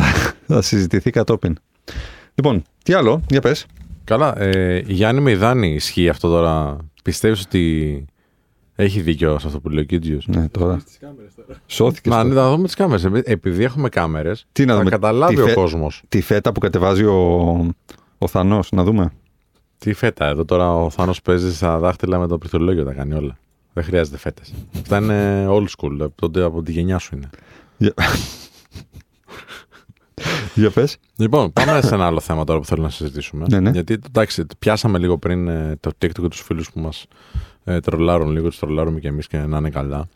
Ε, υπάρχει ένα μεγάλο debate αυτή τη στιγμή στην, ε, στα social media, α, στο, στον κόσμο των social media, Μμμ. σχετικά με το short form content και, στο, και το long form content. Δηλαδή, το περιεχόμενο το οποίο είναι μικρής διάρκειας, π.χ. τα βίντεο στο TikTok ή τα reels που λέμε τώρα στο Instagram ή στο YouTube τα shorts. Σε σχέση με το ε, long form content, δηλαδή το περιεχόμενο μεγάλης διάρκειας, τα μεγάλα βίντεο, τα κανονικά βίντεο, που είναι ξέρω εγώ από 4 λεπτά και πάνω και πάει λέγοντες. Αρχικά, εσείς τώρα πλέον, ε, που είστε πολύ άσχολοι, να πούμε αυτό αρχικά. Τι, τι, τι καταναλώνετε από περιεχόμενο; Νομίζω όλοι καταναλώνουμε short form. Όλοι, ναι. Αλλά. Αλλά Πες υπάρχει- Κωνσταντίνε, πες Κωνσταντίνε. Ναι, ε, εγώ εστιάζω Για κυρίως να στο, μην λέει ότι του κλείσαμε το μικρόφωνο. εγώ εστιάζω κυρίως στο αλλά, ότι όταν θέλω να ψάξω κάτι επισταμένα και θέλω να αποκτήσω γνώση πάνω σε αυτό, Μμμ. ποτέ δεν κοιτάω short, ε, short form content. Γιατί; Ε; Γιατί; Γιατί θέλω, θέλω ανάλυση εις βάθος. Μου λείπει. Μμ. Το έχω επιχειρήσει με short form και κάπως, κά- κάπως θέλω, θέλω ανάλυση αυτού. Θέλω να μπει, να μπει εις βάθος ο άνθρωπος αυτός ο οποίος το, το πρεσβεύει, το, το λέει κτλ. Οπότε το ψάχνω να δω πώς το έχει πει σε ένα συνέδριο, πώς το έχει πει σε μια εκπομπή, πώς το έχει αναλύσει, από πού έχει ξεκινήσει η σκέψη του. Ο, σου λέω, όταν πάω στοχευμένα για κάτι το οποίο έχει να κάνει με το Ε, κομμάτι γνώση, κατάλαβα, της ναι, ναι. ηγεσίας, ας πούμε. Μμ. παράδειγμα. Ε, Leader versus manager. Ποια είναι η διαφορά, ας πούμε. Με ενδιαφέρει να κάτσω να παρακολουθήσω 8, 9, 10 λεπτά την ανάλυση του Simon Sinek σχετικά με τη διαφοροποίηση αυτών των δύο. Εκεί που πάω επισταμένα, επισταμένα δεν το ψάχνω σε short, πάω σε, πάω σε long. Δεν ξέρω αν είναι. Δεν ξέρω, Σωστό είναι, για ότι σε βολεύει είναι το σωστό έτσι, Ναι. Προφανώ. Τι γίνεται τώρα όμως, επειδή α, μει- μειώνεται πάρα πολύ το attention span, που είναι δηλαδή ο χρόνος προσοχής που δίνουμε σε ένα περιεχόμενο, σε οτιδήποτε τέλος πάντων μας τραβάει την προσοχή. Α, παλιότερα ήταν στα 8 και πιο παλιά στα 13, το έχουμε ξανασυζητήσει έτσι στον αριθμό αυτόν. Και τώρα είναι στα 3 και όλο και μειώνεται. Δευτερόλεπτα. Ναι, σε τρία δευτερόλεπτα, συγγνώμη, πολύ σωστή παρατήρηση. Ε, πλέον ο κόσμος θέλει κάτι πολύ πιο μικρό. Ε, οι- τα περισσότερα views, ας πούμε, αυτή τη στιγμή στο κανάλι του Men of Style είναι σε short form. Έτσι. Μμ. Τα περισσότερα views σε οτιδήποτε άλλο κανάλι και να πας τώρα που αξιοποιούν shorts ή αξιοποιούν τέλος πάντων μικρής διάρκειας περιεχόμενο, προφανώς έρχονται από το μικρής διάρκειας περιεχόμενο. Μμ. Γιατί ο κόσμος το θεωρεί πιο χρήσιμο. Πώς το θεωρεί πιο χρήσιμο, είναι περιεκτική πληροφορία, χωρίς φανφάρες. Δηλαδή, την ώρα που θα πας εσύ στο, στο long form content και θα πεις Θέλω το 8-10 λεπτά. Εντάξει. Γιατί έχει μεγαλύτερη ανάλυση. Μπορεί να την έχει τη μεγαλύτερη ανάλυση. Αλλά ξέρεις τι άλλο έχει; Ε, ευχαριστώ που ήρθατε στο κανάλι μου. Πάντεστε like και subscribe και ε, δείτε και εκείνο το βίντεο και ε, δείτε και το χορηγό μας και δείτε και το ένα και στο description έχω αυτό. Και ένα λεπτό, δύο από τα 8, 6, 8 τέλος πάντων που είναι πραγματικής ουσίας, που είναι άχρηστη πληροφορία για τον χρήστη που ψάχνει τη συγκεκριμένη πληροφορία. Ενώ ο αλγόριθμος του TikTok, ο αλγόριθμος των Reels και του, ε, ε, πώς το είναι το Shorts, θα πρημοδοτήσει αυτά τα βίντεο τα οποία δεν τα έχουν αυτά, τα μικρά. Δηλαδή, αν κάθεσαι και πεις τώρα σε ένα short fi- βίντεο, ε, Γεια σα, παιδιά, καλησπέρα. Ευχαριστώ που βλέπετε για αυτό το short βίντεο. Ε, σε έχει Ποτέ, κόψει. ποτέ. Αλλά αν παίζει με τη μία, αυτή είναι η διαφορά ηγέτη και manager που έψαχνες πριν, θα το κάνει λίγο πιο. να πάει πιο σφαίρα. Γιατί γίνεται αυτό, ξέρεις; Ε, τεχνικά εννοείς; Όχι. Γιατί στην ουσία τα views στα social media ε, θε- θεωρητικά τα μετράμε από τα 3 δευτερόλεπτα και μετά. Ναι. Οπότε το σινιάλο που δίνεται στον αλγόριθμο, το νούμερο ένα σινιάλο στο, στο βίντεο περιεχόμενο είναι το retention. Α, ναι, ναι, ναι, ναι κατάλαβα. Ναι. Πες, πες. Κατάλαβες Ναι, βέβαια, βέβαια. ότι στην ουσία, Εσύ ρε είσαι, παιδί μου, σωστό. αυτό που βλέπουν οι πλατφόρμες είναι ε, από τα αν ο χρήστη θα κάτσει πάνω από 5 δεύτερα στην αρχή είναι το πρώτο σινιάλο. Αν κάτσει πάνω από τα 3-5 δεύτερα, σημαίνει ότι το βίντεο δεν σκυπάρεται κατευθείαν. Σκέψου δηλαδή στο TikTok πόσο γρήγορα σκυπάρεις όταν σκρολάρεις. Ε, άμα ο άλλος κάτσει τα 5 δεύτερα, είναι το πρώτο σινιάλο ότι α, ίσως αυτό το βίντεο να είναι καλό. Ναι. Τα υπόλοιπα σινιάλα είναι αν θα το ξαναδείς, πολύ σημαντικό και πόσες φορές θα το δεις, αν θα το μοιραστείς, αν θα σχολιάσεις ή θα κάνεις like και οποιοδήποτε άλλο reaction. Σωστό. Όλα αυτά μαζεύονται μαζί, βγάζουν ένα τελικό σκορ που με βάση αυτό το τελικό σκορ αποφασίζεται αν αυτό το βίντεο θα επαναπροωθηθεί οργανικά σε, άλλο, ε, σε άλλη μια μάζα κοινού και άμα ξανά σε αυτή τη μάζα κοινού ξαναπεράσει το σκορ, τότε είναι που προωθείται ξανά και ξανά. Ισχύει. Και ξέρεις, σκέφτομαι τώρα έτσι, για ποιο λόγο το έφερα αυτό το debate. Γιατί πρώτα απ' όλα ήθελα να δω και να καταλάβουμε όλοι και εμείς εδώ πέρα που είμαστε και το αγαπητό κοινό, ότι μάλλον είμαστε όλοι πιο πολύ στο short form αυτή την περίοδο. Ε, γιατί έτσι είναι ανθρώπινη συμπεριφορά και εκεί πέρα μας οδηγεί και η, ε, η διαχείριση τέλος πάντων που κάνουν τα- οι αλγόριθμοι social media, δηλαδή το ότι μας προωθούν σε αυτό το περιεχόμενο α, το, της μικρής διάρκειας αλλά και παράλληλα τι θα μπορούσε ένας άνθρωπος ο οποίος θέλει να χτίσει το brand του θέλει, έχει τώρα μια μικρή επιχείρηση και θέλει κάπως να μπει στο κομμάτι του social media α, να μπορούσε, θα, θα έπρεπε να φτιάξει ένα long form περιεχόμενο. Θα μπορούσε να ακολουθήσει μια στρατηγική με μόνο short form με μικρής διάρκειας. Ε, τι θα ήταν το πιο αποδοτικό; Για μένα, έτσι όπως τα βλέπω τα πράγματα. Εάν τώρα, ας πούμε, ήμουν σε μια φάση που ξεκινούσα και δεν είχα budget, θα έπαιρνα το κινητό μου και θα ξεκινούσα άμεσα μικρής διάρκειας περιεχόμενο. Γιατί γενικότερα η παραγωγή του μικρής διάρκειας περιεχομένου είναι και πιο φθηνή. Δεν ξέρω αν συμφωνείς αυτό, γιατί έχεις ε, άποψη. Θα σου πω. Ε, Ξεκι... α- Φαντάζομαι ανε- ότι ξεκινάς από μηδέν, έτσι. Ναι. Ανέτρεξα σε ένα post που είχαν βάσει στο LinkedIn μου, που είναι ένα tweet από τον Julian Shapiro, δεν ξέρω ποιος είναι, αλλά δίνω τα credits, ο οποίος είχε πει κάτι καταπληκτικό που μ' άρεσε τόσο πολύ που το είχα κάνει repost. Και είχε πει ότι οι άνθρωποι δεν έχουν short attention span. Δηλαδή δεν έχουν ε, μικρή προσοχή, σύντομη προσοχή. Γιατί, γιατί οι άνθρωποι κάθονται και ακούνε τρεις ώρες Joe Rogan podcast επεισόδιο. Κάθονται και μπιντζάρουν 14 ώρα στο Netflix. Ε, έχουν short consideration span. Αυτό σημαίνει ότι σε πολύ σύντομο μικρό χρονικό διάστημα εγώ θα πάρω την απόφαση αν θα επενδύσω το χρόνο μου σε αυτό ή όχι. Ναι. Οπότε αυτό που πρέπει να γίνει είναι να τους κάνεις γρήγορα hook. Μμμ. Να δείξεις πολύ γρήγορα ότι από αυτό εδώ θα πάρεις αξία που η αξία μπορεί να είναι ή θα μάθεις κάτι ή θα γελάσεις ή θα κλάψεις. Ναι, ναι, βέβαια. Και τα τρία είναι χρήσιμα. Κάποιο συνέστημα ή κάποια γνώση. Οπότε, το point που κάνει αυτός ο φίλος μας είναι Don't fear making great in-depth content. Μη φοβάσαι δηλαδή να δημιουργήσεις πολύ ωραίο και σε βάθος περιεχόμενο, αλλά θα πρέπει να βεβαιωθείς ότι το πρώτο λεπτό σου θα είναι φαντασμαγορικό. Ναι, συμφωνώ, συμφωνώ. Παρ' όλα αυτά, συμπεριφορικά, αν το δούμε σαν ανθρώπινη συμπεριφορά δηλαδή, ε, ισχύει το κομμάτι της ε, μικρής διάρκειας της προσοχής. Ε, όχι απαραίτητα μόνο στο, στο βίντεο και στον αλγόριθμο κτλ, αλλά σε οτιδήποτε. Δηλαδή και, και ένα νέο τώρα να διαβάσεις. Ε, παλιά α, πατούσαμε το κλικ και να δούμε την, ε, το άρθρο. Τώρα μόνο τον τίτλο. Και άμα. Ισχύει. Ναι, Και στα καταλαβαίνεις. blog post, και στα blog post που τα διαβάζουμε διαγώνια. Πάμε στην διαλυματά και τα λέμε σε λίγο 989 Αλφα Radio επιστρέφουμε. 989 Αλφα Radio είναι η εκπομπή θα σας ειδοποιήσουμε. Μεσημέρι Κυριακής με Σπύρο Ανδριανό Δημήτρη Κανέλη Κωνσταντίνο Κίντζιο και μιλάμε για short versus long form content με τον αυτοκράτορα να είναι το short, ε. Πλέον νομίζω είναι ο Τουλάχιστον, ναι. βασιλιάς, ναι, αλλά πάντα το καλό περιεχόμενο είναι αυτό που παίζει ρόλο. Ισχύει αυτό. Ε, Παρ' όλα αυτά, στην, ε, στην απάντηση, στην ερώτηση μάλλον, ξεκινάω τώρα τι κάνω. Μμ. Ε, νομίζω ότι αξίζει να, να δώσει προ, κάποιος προτεραιότητα στο short form. Να ρωτήσω κάτι. Το short είναι μέχρι, πο- μέχρι πόσο; Ε, μέχρι ένα λεπτό. Α, εκεί, ε. 1,5 εκεί είναι. 90 δευτερόλεπτα νομίζω είναι το reel, ε, το μεγαλύτερο. Ναι, οκ. Αλλά εντάξει, δεν χρειάζεται να είναι 90. Όχι, Απλά- όχι. Προσπαθώ να καταλάβω που- ποιο είναι το όριο. Τι Πού μπαίνει το εννοούμε όριο. short. Τι Ναι. εννοούμε short, πρακτικά; Ναι. Ε, Τι κάνουν πάρα πολλοί, ας πούμε, που έχουν μια πρακτική την οποία την εφαρμόζω και εγώ και δουλεύει σε κάποιες περιπτώσεις. Ε, έχουν ένα long form, δηλαδή ένα μεγάλη διάρκεια περιεχόμενο, π.χ. ένα podcast, Μμ. μια συνέντευξη, μια συζήτηση, ένα event, μια ομιλία, ένα βίντεο με επεξήγηση όπως έλεγε στο προηγούμενο τέταρτο της εκπομπής. Και το κόβουν αυτό, Μμ. κόβουν και παίρνουν τα τσιτάτα. Δηλαδή αυτά που είναι πιο ιντριγκαδόρικα, Μμ. αυτά που έχουν την ατάκα μέσα, ε, τα κομμάτια που είναι λίγο πιο ε, value bites, δηλαδή ε, μικρές μπουκές αξίας που μπορούν να σου δώσουν σε πολύ μικρό χρονικό διάστημα μια πολύ σημαντική πληροφορία. Και τα ποστάρουν αυτά αυτούσια μετά. Δηλαδή δημιουργούν, τι κάνουν μια μεγάλη παραγωγή. Ε, Τι σημαίνει μεγάλη παραγωγή, βάζουμε την κάμερα και γράφει για αρκετή ώρα. Φτιάχνουμε το μεγάλο βίντεο, το ποστάρουμε το μεγάλο βίντεο, κάποιοι θα το δούνε που όντως θέλουν την ανάλυση που λες και εσύ και έπειτα θα πάρουν αυτό το μεγάλο βίντεο, θα το κόψουν στα κομμάτια ή θα κάνουν ένα πιο γρήγορο edit και θα πάρουν 4, 5, 3, 2 ανάλογα τι ε, αξία προσφέρει και ο, ο άνθρωπος που μιλάει τέλος πάντων σε αυτό το βίντεο α, και θα το κάνουν μικρής διάρκειας περιεχόμενο. Και αυτό είναι μια πρακτική. Παρ' όλα αυτά, αυτό τι σημαίνει ότι έχεις κάποιον άνθρωπο που ξέρει πολύ καλά Μμ. από edit, δηλαδή το μοντάζ να το κάνεις σωστά. Ε, άρα σημαίνει κόστος. Έτσι προφανώς αυτό αυτός πρέπει να πληρωθεί. Πρέπει να το ξέρεις εσύ. Εκτός αν το κάνεις εσύ με αυτά τα.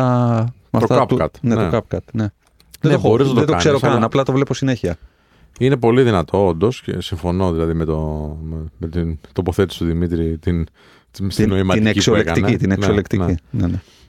Ε, Παρ' όλα αυτά, θεωρώ ότι και αυτό είναι μια επένδυση. Δηλαδή, κάτσε να μάθεις το CapCut και κάντο Μμ. ε, και στο, στο δύο ώρες περιεχόμενο που έχεις, ε, κάτσε βρες τα κατάλληλα σημεία. Αυτό είναι χρόνος που μπορείς να τον αφιερώσεις κάπου αλλού για Σωστό. μένα. Απ' την άλλη, άμα δεν έχεις ούτε αυτόν τον πόρο, το χρόνο δηλαδή και το πόρο να πληρώσω κάποιον άνθρωπο να το κάνει για μένα, πήγαινε με τη μία σε short form. Δηλαδή, βγάλε 10 πραγματάκια, 10 βίντεο για 10 γρήγορες απαντήσεις σε ερωτήσεις που απασχολούν το κοινό σου.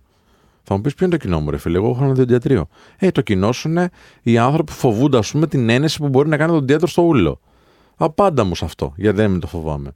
Ε, Αυτός που φοβάται ότι θα πονέσω άμα κάνει, αν μου κάνει με τον τροχό. Λέω τώρα τυχαία παραδείγματα, Ναι, ναι, δεν ναι, ξέρω ναι. τι μπορεί να άλλο. Ναι. Σκέφτομαι εγώ τι φοβάμαι, ας πούμε, στο οδοντίατρο. Σε εισαγωγικά το φοβάμαι, γιατί οι οδοντίατροι δεν είναι του φοβόμαστε, είναι σύμμαχοί μας. Τουλάχιστον έτσι μας λέει ο δικός μας. Λοιπόν, λοιπόν ε, ή ξέρω εγώ απάντα, ε, μια, πω- δείξε μου τη διαδικασία πώς μπορώ να κάνω τα δόντια μου πιο λευκά. Κάνω μου κάτι έτσι εύκολο, γρήγορο, πολύ γρήγορη πληροφορία. Οπότε να συνδεθώ εγώ κάπως ότι ξέρεις τι, αυτός ο οδοντίατρο εδώ, ο Δόκτωρ Σπύρος, μου έδωσε μια πληροφορία και άμα χρειαστώ εγώ την, μια υπηρεσία αντίστοιχη, να θυμάμαι κάπως το όνομά του. Α, είδα στον Δόκτωρ Σπύρο ότι ξέρεις τι, η λεύκανση γίνεται έτσι. Ε, ο τροχός δεν πονάει άμα το κάνεις έτσι και όλα αυτά. Ε, και να, να, να πω, Α, οκ, το χρειάζομαι τώρα. Κάτσε μήπως τον πάρω ένα τηλέφωνο να δω αν μπορώ να κλείσω ένα ραντεβού μαζί του. Να δω τα κοστολόγια του φυσικά και όλα αυτά. Και να πάω να κάνω αυτό που χρειάζομαι σε αυτόν και να αξιοποιήσω τις υπηρεσίες του. Ξέρεις, σκέφτομαι ότι όλο αυτό βέβαια δίνει μια ένταση στο κομμάτι της ανυπομονησίας και του ότι όλα τα θέλουμε πάρα πολύ γρήγορα. Δεν, ξέρω, Εντάξει, ναι, ου- έτσι είναι ζωή, φίλε τώρα. δεν είναι όμως παντού.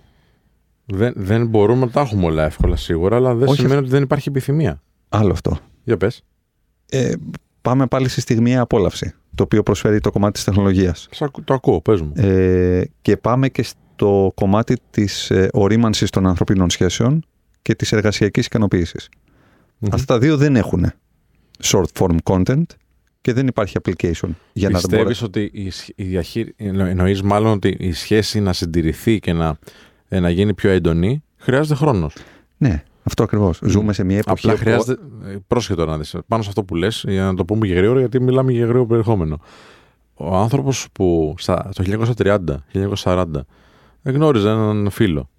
Ε, η φιλία τους ε, ε, ήταν πιο έντονη α, στο ίδιο χρονικό διάστημα με το τι χρειάζεται τώρα; Δεν το ξέρω αυτό να σου το απαντήσω.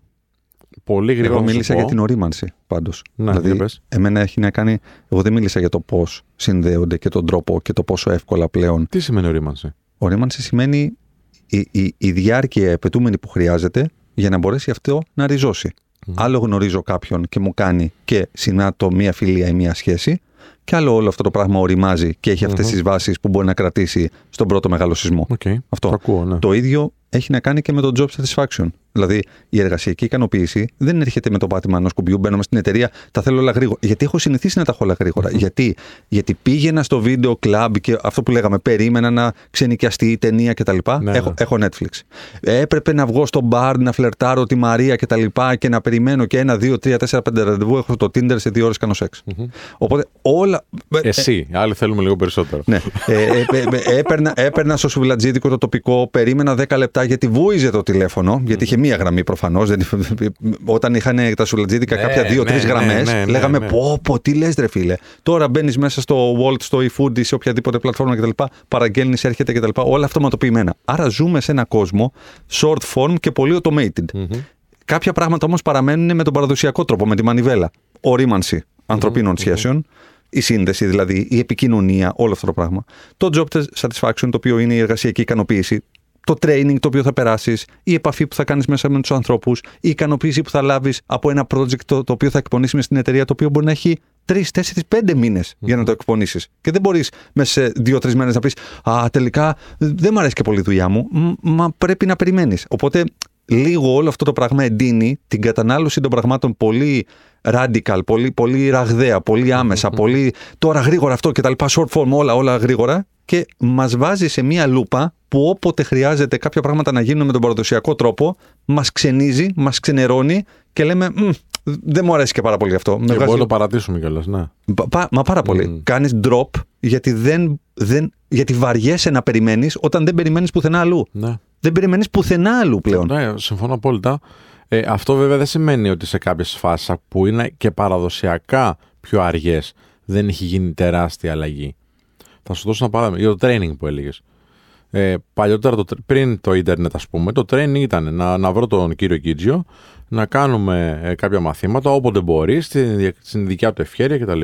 Να μαζευτούμε και όλοι, να το οργανώσει κάποιος οργανισμός, μπλα μπλα. Τώρα βρίσκω τον κύριο Κίτζι online στο Instagram και μπορεί να πάρω και το course του που είναι ε, on demand. Ναι. Εντάξει, οπότε γίνεται πιο γρήγορο. Ο τρόπος για να το βρεις, Μμμ. η διαδικασία της εκμάθησης όμως και της απορρόφησης των πληροφοριών για να μπορούν να γίνουν εκτίμα σου και να τις εφαρμόσεις στην, ε, στην, στην, ε, στην εργασία σου, όχι. Ναι, αλλά. Καταλαβαίνεις σε αυτό. αυτή την- Συμφωνώ. Μπορεί να μην χρειάζεται να πας physically. Συμφωνώ, ναι. συμφωνώ, Μπορείς να συμφωνώ. πάρεις μάθημα του Stanford αυτή τη στιγμή online. Ναι, ναι, μπορώ. είναι, ο, είναι ο τρόπος. Η διαδικασία όμως που εγώ θα λάβω αυτή τη γνώση, θα πρέπει να την επεξεργαστώ, να την αντιληφθώ, να την υιοθετήσω και να την εφαρμόσω, παραμένει έτσι όπως ήταν πα- παλαιότερα συν πλην. Και όλο αυτό με ξενερώνει. Δηλαδή, ε, ε, ε, έβλεπα ένα debate στην Αμερική κτλ. που έλεγε ρε παιδιά, ε, και έλεγε ένας νέος, δεν υπάρχει ένα τύπου ενέσιμη μορφή τέτοιο Γνώσης, γνώσης. ναι. Και λέω, φίλε, τι, Τέλειο θα ήταν αυτό. ε, Θα ήταν τέλειο, αλλά γιατί, συ- άκου γιατί συζητάμε αυτή τη στιγμή. Πέρασέ μου το μέσα να τελειώνουμε, σου λέει. Δηλαδή, κούμπωσέ μου το σαν ένα USB. Ε, εντάξει, τώρα ε, δεν σου Ναι, λέω. τύπου Matrix. Άμα βγει, οκ, θα το κάνω κι εγώ. Αλλά θέλω να σου πω, κοίτα όμως πώς σκέφτεται πλέον ο κόσμος. Γιατί σου λέει δεν μπορεί για όλα να είναι πα, πα, πα, πα, πα, πα, πα, και σε αυτό να πρέπει. Περίμενε σε 8 εβδομάδες μάθημα, με ομαδική εργασία, με capstone project. Σου λέει, τι λες, ρε φίλε τώρα; Και εμείς οι πιο παλιοί τέλος πάντων μπορούμε να το αντιληφθούμε γιατί κάπως έτσι τα διδαχθήκαμε όλα αυτά και το έχουμε, έχουμε, ξέρουμε και την προηγούμενη ζωή. Αυτή όμως τώρα η Gen Z σου λέει τι εννοείς τώρα; Πέρασέ μου το με ένα, με ένα airdrop τη γνώση, ας πούμε, στον εγκεφαλό μου. Τι να κάθομαι τώρα να διαβάζω, ας πούμε, εδώ πέρα.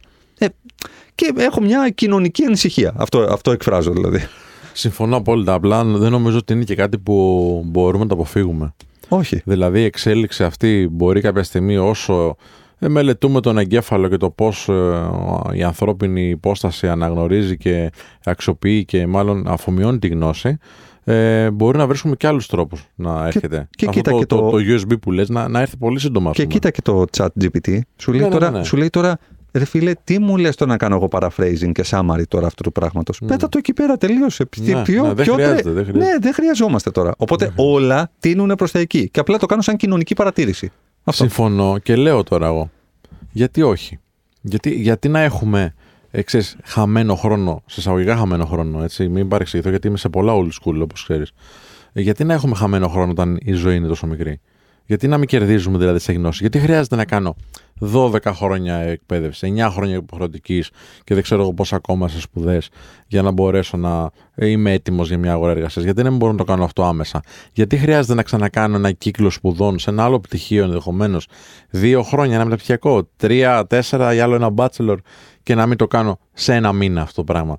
Ε, να, να εισέλθω σε μια κλινική που λέει ο λόγος, Μμ, σε πολλά μμ, εισαγωγικά μμ. εκπαιδευτική, Μμ, μμ. να κάνω μια τύπου ε, επέμβαση και να έχω το, το δεύτερο bachelor γιατί θέλω να αλλάξω καριέρα. Ναι. Και να χάνω δύο-τρία χρόνια. από τη ζωή μου. Νομίζω ότι αυτό θα είναι ένα πάρα πολύ μεγάλο debate στο, Στο μέλλον. στο ναι. τελικά γιατί μπαίνει σε ένα πανεπιστήμιο, γιατί μπαίνει σε ένα σχολείο, ας πούμε, ή τι ρόλο παίζει τα πρώτα έξι χρόνια ας πούμε, του δημοτικού, είναι η γνώση ή είναι η διαπαιδαγώγηση; Είναι η εγκύκλιο σπουδών. Η εγκύκλιο είναι εγκύκλιο. Έχει δηλαδή ένα κύκλο ουσιαστικά που πρέπει να κάνεις για να φτάσεις από το 1 ξανά στο 9 Το και να- πρέπει να κάνω έχει να κάνει με τη φιλοσοφία που ορίζουμε σαν ανθρωπότητα για τη γνώση ή με, την, με τον περιορισμό του ανθρώπινου είδους. Ότι ξέρεις τι χρειάζεσαι χρόνο για να το αφημιώσεις. Πάμε στο διάλειμμα και επιστρέφουμε να το συζητήσουμε. 989 Αλφα Radio. 989 Αλφα Radio.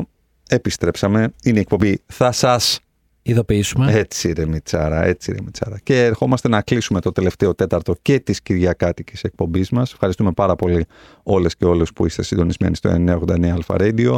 Ε, ξεκινάμε και τις επαναλήψεις μας μία με τρεις το βράδυ, κάθε Σάββατο και Κυριακή και φυσικά για όσους έχετε ε, ε, απολέσει την ευκαιρία να ακούσετε αυτή την εκπομπάρα, σίγουρα αυτή τη στιγμή την ακούτε στο Spotify, στο Google Podcast ή στο Apple Podcast, όπου περιμένουμε και την αξιολόγησή σας, την κριτική σας. Όπως λέει ο Σπύρος Ανδριανός, μας αρέσουν αυτές οι κριτικές που έχουν και πέντε αστεράκια.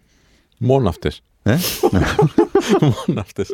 Και αν είστε στο Apple Podcast, μπορείτε να γράψετε και μερικά λόγια. Ναι, με. Να πείτε, ας πούμε, μου αρέσει το να ακούω τη φωνή του Κιτζίου. Μμμ. Όταν την ακούω και δεν την κλείνει.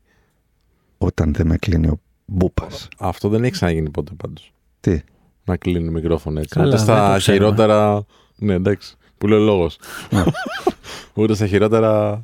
Δυο Ε, συλλαβές φάγαμε με εντολή σου. Τι κάναμε; Δυο συλλαβές φάγαμε με εντολή σου. Ω, Έτσι είναι. σε δίνει. Ε, αυτό δεν πειράζει, δεν πειράζει. Όταν αναγνωρίζει εδώ ο άνθρωπος ότι Κοίτα ξέρεις εδώ, τι, τα κοίτα. πράγματα. Κοίτα χαρά του Ανδριανού που Είδες έκλεισε. πόσο καλά τα πάω με το. Κοίτα προσωπικό. χαρά του Ανδριανού που έκλεισε τον ήχο του Κίτζιου, φίλε. Μπράβο. Έτσι είναι, Κωνσταντίνε, που μας φημώνουν. Αλλά να σου πω κάτι. Θα γυρίσει ο τροχός. Δεν έκλεισε το μικρόφωνο τώρα, απλά σταμάτησε. Να πούμε για ένα mail κανένας ανθρώπου. Εντάξει, είχαμε και μια συζήτηση πριν, αν θέλετε να τη συνεχίσουμε ή κάτι με Ναι, ρώτησες. ναι, όσο βρίσκουμε το mail να, να, να, να πούμε. Πες το. Δεν θυμάμαι την ερώτηση. Η ερώτηση ήταν αν η εγκύκλειος, ο κύκλος δηλαδή, έχει να κάνει με το ότι ξέρεις, εμείς, εμείς σαν ανθρώπινο είδος έχουμε περιορισμό να μάθουμε γρήγορα τα πράγματα ή η φιλοσοφία της μάθησης είναι αυτή, ότι θέλει κάποιον χρόνο. Ε, και τα δύο. Το πρώτο έχει να κάνει με το, το στο δημοτικό υπάρχει και μια συγκεκριμένη διαπαιδαγώγηση και ένας συγκεκριμένος ρυθμός που μπορεί να απορροφήσει τη γνώση και την διαπαιδαγώγηση το μικρό παιδί. Και το δεύτερο είναι το λεγόμενο learning curve. Είναι management το 101. Δεν ξέρω εγώ από αυτά, πες μου. σε. Άσε μας δε, Ανδριάνε, τώρα μας βρήκες. Ή- Είμαι, ας πούμε, ταπεινός. Τι, ναι, εντάξει. Απλά βαριέσαι τώρα να, να αναλύσεις και, θες, και μου ρίχνεις πάση να τα Εγώ αναλύσω. να εγώ. αναλύσω το 101, αφού δεν χρειάζεται. Το 101 λέει να αναλύσω. Το πρώτο μάθημα θα αναλύσω. Βάλε με και στο 4-5. Θα το, αναλύσουμε, θα το αναλύσουμε και σε μια επόμενη εκπομπή. είναι γιατί- ωραίο αυτό να γιατί συζητήσουμε Να πάνω συζητήσουμε σε λιγάκι αυτό. και το πώς, πώς μαθαίνουμε. Το learning curve, όποιος είναι η καμπύλη γνώσης, πατήστε το στο, στο Google, δείτε το λιγάκι. Υπάρχουν 4 με 5, μία καμπύλη έχει 4, άλλη καμπύλη έχει 5 ε, στάδια της, ε, της γνώσης, την πώς, πώς τη λαμβάνουμε στην αρχή ε, ε, υποσυνείδητα, μετά συνειδητά, πώς μπορούμε να την μεταδώσουμε. Οπότε όλο αυτό παίρνει ένα διάστημα. Δηλαδή ο, ο εγκέφαλός μας ε, δεν, δεν έχει πάθει ξαφνικά λογοτομή με βάση τις τελευταίες τεχνολογικές εξελίξεις. Είμαστε σε μια φάση όπου πάνω κάτω λειτουργούμε έτσι όπως λειτουργούσαμε. Οπότε χρειαζόμαστε ένα χρονικό διάστημα προκειμένου να καταλάβουμε μια πληροφορία, να την υιοθετήσουμε, να καλλιεργηθεί μέσα μας και να είμαστε σε σημείο ικανό να μπορέσουμε να την εκφράσουμε σε ένα δημόσιο λόγο ή σε ένα καφέ που θα συζητάμε με τους φίλους μας κτλ. Οπότε αυτή η καμπύλη γνώσης δεν έχει γίνει, δεν έχει επιταχυνθεί σε σχέση με, το, με όλα τα υπόλοιπα τα οποία πάνε από το 0 στο 10 μέσα σε χρόνο ντε τε πλέον. Οπότε α, αυτό σαν, σαν παρατήρηση δεν είναι ότι έχουμε να δώσουμε μια λύση, αλλά υπάρχει ένα κοινωνικό φαινόμενο αυτό, αυτή τη στιγμή της απόλυτης επιτάχυνσης των πληροφοριών που, που, που, που διαδίδονται και είμαστε σε μια φάση όπου σχεδόν σαν ρομπότ την καταναλώνουμε αυτή. Ε, αν φτάσουμε στο σημείο να μας κουμπώνουν και USB, ας πούμε, κάπου, δεν, δεν θα φανταστώ πού βέβαια, ε, για να μπορέσουμε να αποκτήσουμε αυτή τη γνώση, ναι, δεν θα διαφέρουμε σε τίποτα και από το κομμάτι όμως του ρομπότ, γιατί θα σταματήσει να υπάρχει και κοινωνικοποίηση κατά τη διάρκεια των σπουδών ή θα σταματήσει να υπάρχει αλληλεπίδραση μεταξύ των σπουδαστών ή των ανθρώπων που λαμβάνουν αυτό το training, το οποίο είναι πάρα πολύ σημαντικό. Για μένα θεωρώ ότι 60% είναι η γνώση που λαμβάνεις από τον εισηγητή και 40% είναι η συζήτηση και η αλληλεπίδραση που δημιουργείς με τους υπόλοιπους, αν θέλεις, συμφοιτητές ή μαθητές σου σε ένα, σε ένα training, σε όποια ηλικία και να είσαι. Αυτά. Τι άλλο έχουμε; Ε, ψάχνω να βρω ένα ωραίο μήνυμα το οποίο είχα σημειώσει στο Notify Show. Ναι. Α, η φίλη μας, ένα Μαρία, απλά ήθελα να το σημειώσω αυτό. Λέει, κύριε Κίτζιε, Ναι. σημειώνω όλες τις ατάκες σας για βελτίωση του λεξιλογίου μου. Α, απίστευτο. Ευχαριστώ, Άννα Μαρία. Να είσαι καλά. Πολύ καλό σχόλιο. Πολύ, ωραίο, σχόλιο. Πολύ ωραίο. Πολύ ωραίο σχόλιο. Ποιο θα σημειώνει του Σπύρου ή τις δικές μου; Εγώ με το ζόρι μιλάω ελληνικά. Ο Σπύρος, εντάξει, παρόλο που Εμένα είπε... με, μου κάνουν bullying όλοι. Καλά, ο Σπύρος παρόλο που είπε ότι στην έκθεση ήταν ξεφτέρη, δυσκολεύομαι να το πιστέψω. Τέλος πάντων, θα, Δεν είπα ότι είμαι ξεφτέρη, δεν χρησιμοποιούσα αυτή θα την ψάξω να ποταπή επιβεβαιώσω λέξη. τους βαθμούς. Έχω κάποιες άκρες να κινήσω να βρω Μπορείς να το ψάξεις τις πραγματικά. Πανελλήνιες, γιατί. Κανέλη, να σου πω κάτι. Δεύτερο Λύκειο Πετρούπολης. Να σου πω κάτι, φίλε. Τώρα που σε πιάνω εδώ πέρα πάντω. Ε, παι- θέλω να το πω στο δημοσίως. Λες, δεν γυμνάζεσαι, δεν κάνεις κτλ. Ε, όμο, δελτοειδή, δικέφαλο, τρικέφαλο πλάτη. Έχει φίλες σκληρότητα εξαιρετική. Δεν ξέρω τι κάνεις και πώς το κάνεις και, δεν, και δεξιά και δεν αριστερά. κάνω τίποτα. Είναι από παλιά αυτά, ρε, εσύ. Ναι. Είναι από παλιά, είναι από παλιά. Είναι επειδή ε, ο πατέρας μου με έγραψε από πολύ νωρίς αθλητισμό. Απίστευτο. Και έκανα, έκανα ιστιοπλοεία από τρίτη δημοτικού. Και έκανα για περίπου 11 χρόνια. Έλα, ρε φίλε. Οπότε όταν ε, για 11 χρόνια τραβάς σκηνιά και τέτοιο, αναγκαστικά το σώμα σου παίρνει Ναι, αυτή ναι, τη ναι. σωματοδομή. Αλλά και αυτό είναι πολύ σημαντικό ότι επειδή έκανα από τόσο μικρός, βλέπεις πόσο σαπάκι έχω γίνει και παρόλα αυτά έχουν διατηρηθεί. Αυτό βλέπω. Που σημαίνει ότι. Δεν Παίζει θα... ρόλο και τα genetics σίγουρα. Ναι, εντάξει, καλά, τώρα, σίγουρα, ναι. δεν το συζητάω. Εντάξει. Αλλά δεν θα. Προσπαθώ. Του εκμυστηρεύτηκα, αγαπητέ Σπύρο, στον κωνσταντινο ότι ξεκίνησα διατροφή Ναι. και καταβάλω μεγάλη προσπάθεια να χάσω 10 κιλά που έχω πάρει. Και φαίνεται. Ότι έχει πάρει ότι. Ότι ξεκίνησε. καταβάλει. ότι ξεκίνησε. Τι, είναι κακός, ρε φίλος. Ε, εντάξει, έχει Ούτε Είναι ξεκίνησε κακός. για, κα- για καλό το πα. Μην με ακουμπάς αρχικά. είναι κακός. Είναι κακός. Τι εδώ ρε που αυταρέσκεστε εδώ πέρα, τι ωραίος που είσαι, ξέρω εγώ, τι ωραία. Κάτσε ρε φίλε, να μην πω ότι ένας άνθρωπος ο οποίος Δεν- δεν γυμνάζεται. Είναι αξιοζήλευτο αυτό το πράγμα. Πώς να το πω, δηλαδή. τώρα. Κωνσταντίνε μου, χαλάς φαιά ουσία. Ναι, έχεις δίκιο, συγγνώμη. κάπου που είναι, τι να σου πω, είναι, ο Σπύρος είναι χειρότερος από το χειρότερο πελάτη που του λες κάτι και δεν σε ακούει. Αυτός είναι. Λοιπόν, Δεν πιστεύω ότι έχει ένα πρόβλημα με τους πελάτες σου. Μόνιμο. Ή από εδώ και πέρα. Μόνιμο. ε, ε, αυτό που έλεγα εγώ είναι ότι είναι, σε- επειδή ξεκίνησα από νωρίς, θεωρώ ότι το σώμα μου έχει αντέξει σε σχέση με το γεγονός ότι μιλάμε για πλήρη ακινησία ή για να κάθομαι απλά σε έναν υπολογιστή αμέτρητες ώρες και θα μπορούσε να έχει πάρει μια πολύ χειρότερη τροπή. Αλλά όντως θεωρώ ότι στέκομαι καλά γιατί ξεκίνησα τένις, που σας έλεγα. Πώς πάει Και- αυτό; Πάει πολύ καλά, συνεχίζω κανονικά. Ξέρεις, πολύ τυπικό στις προπονήσεις μου, όλα Μπράβο. οκ. Και μ, ακόμα και ο προπονητής, επειδή δεν φαίνομαι εξωτερικά σαν τόσο χάλια σε σωματική κατάσταση, ξέρεις, με έχει ρωτήσει τέσσερις φορές καπνίζεις. Είναι Γιατί ένα δεν μπορώ να fitness τρέξω. show. Δεν μπορώ να τρέξω, ρε, εσύ. Και τι είπε, είναι ένα φι- Μίλησε κάποιος. Άκουσες κάτι. Εγώ δεν άκουσα κάτι. Noise, συνεχίζουμε. noise, noise. Εμείς δεν χρειάζεται καν να μιουτάρουμε το μικρόφωνο του Σπύρου. Απλά he doesn't exist, bro. Δεν, δεν χρειάζεται να ασχοληθούμε καν. Ε, Θανό. Μας είναι παγερά διάφορο αν θα χαμηλώσει το μικρόφωνο του ή όχι. Μπορούμε να προχωρήσουμε τη ζωή μας τόσο απλά. Οπότε συνεχίζω στο fitness show. Το θα σας γυμνάσουμε.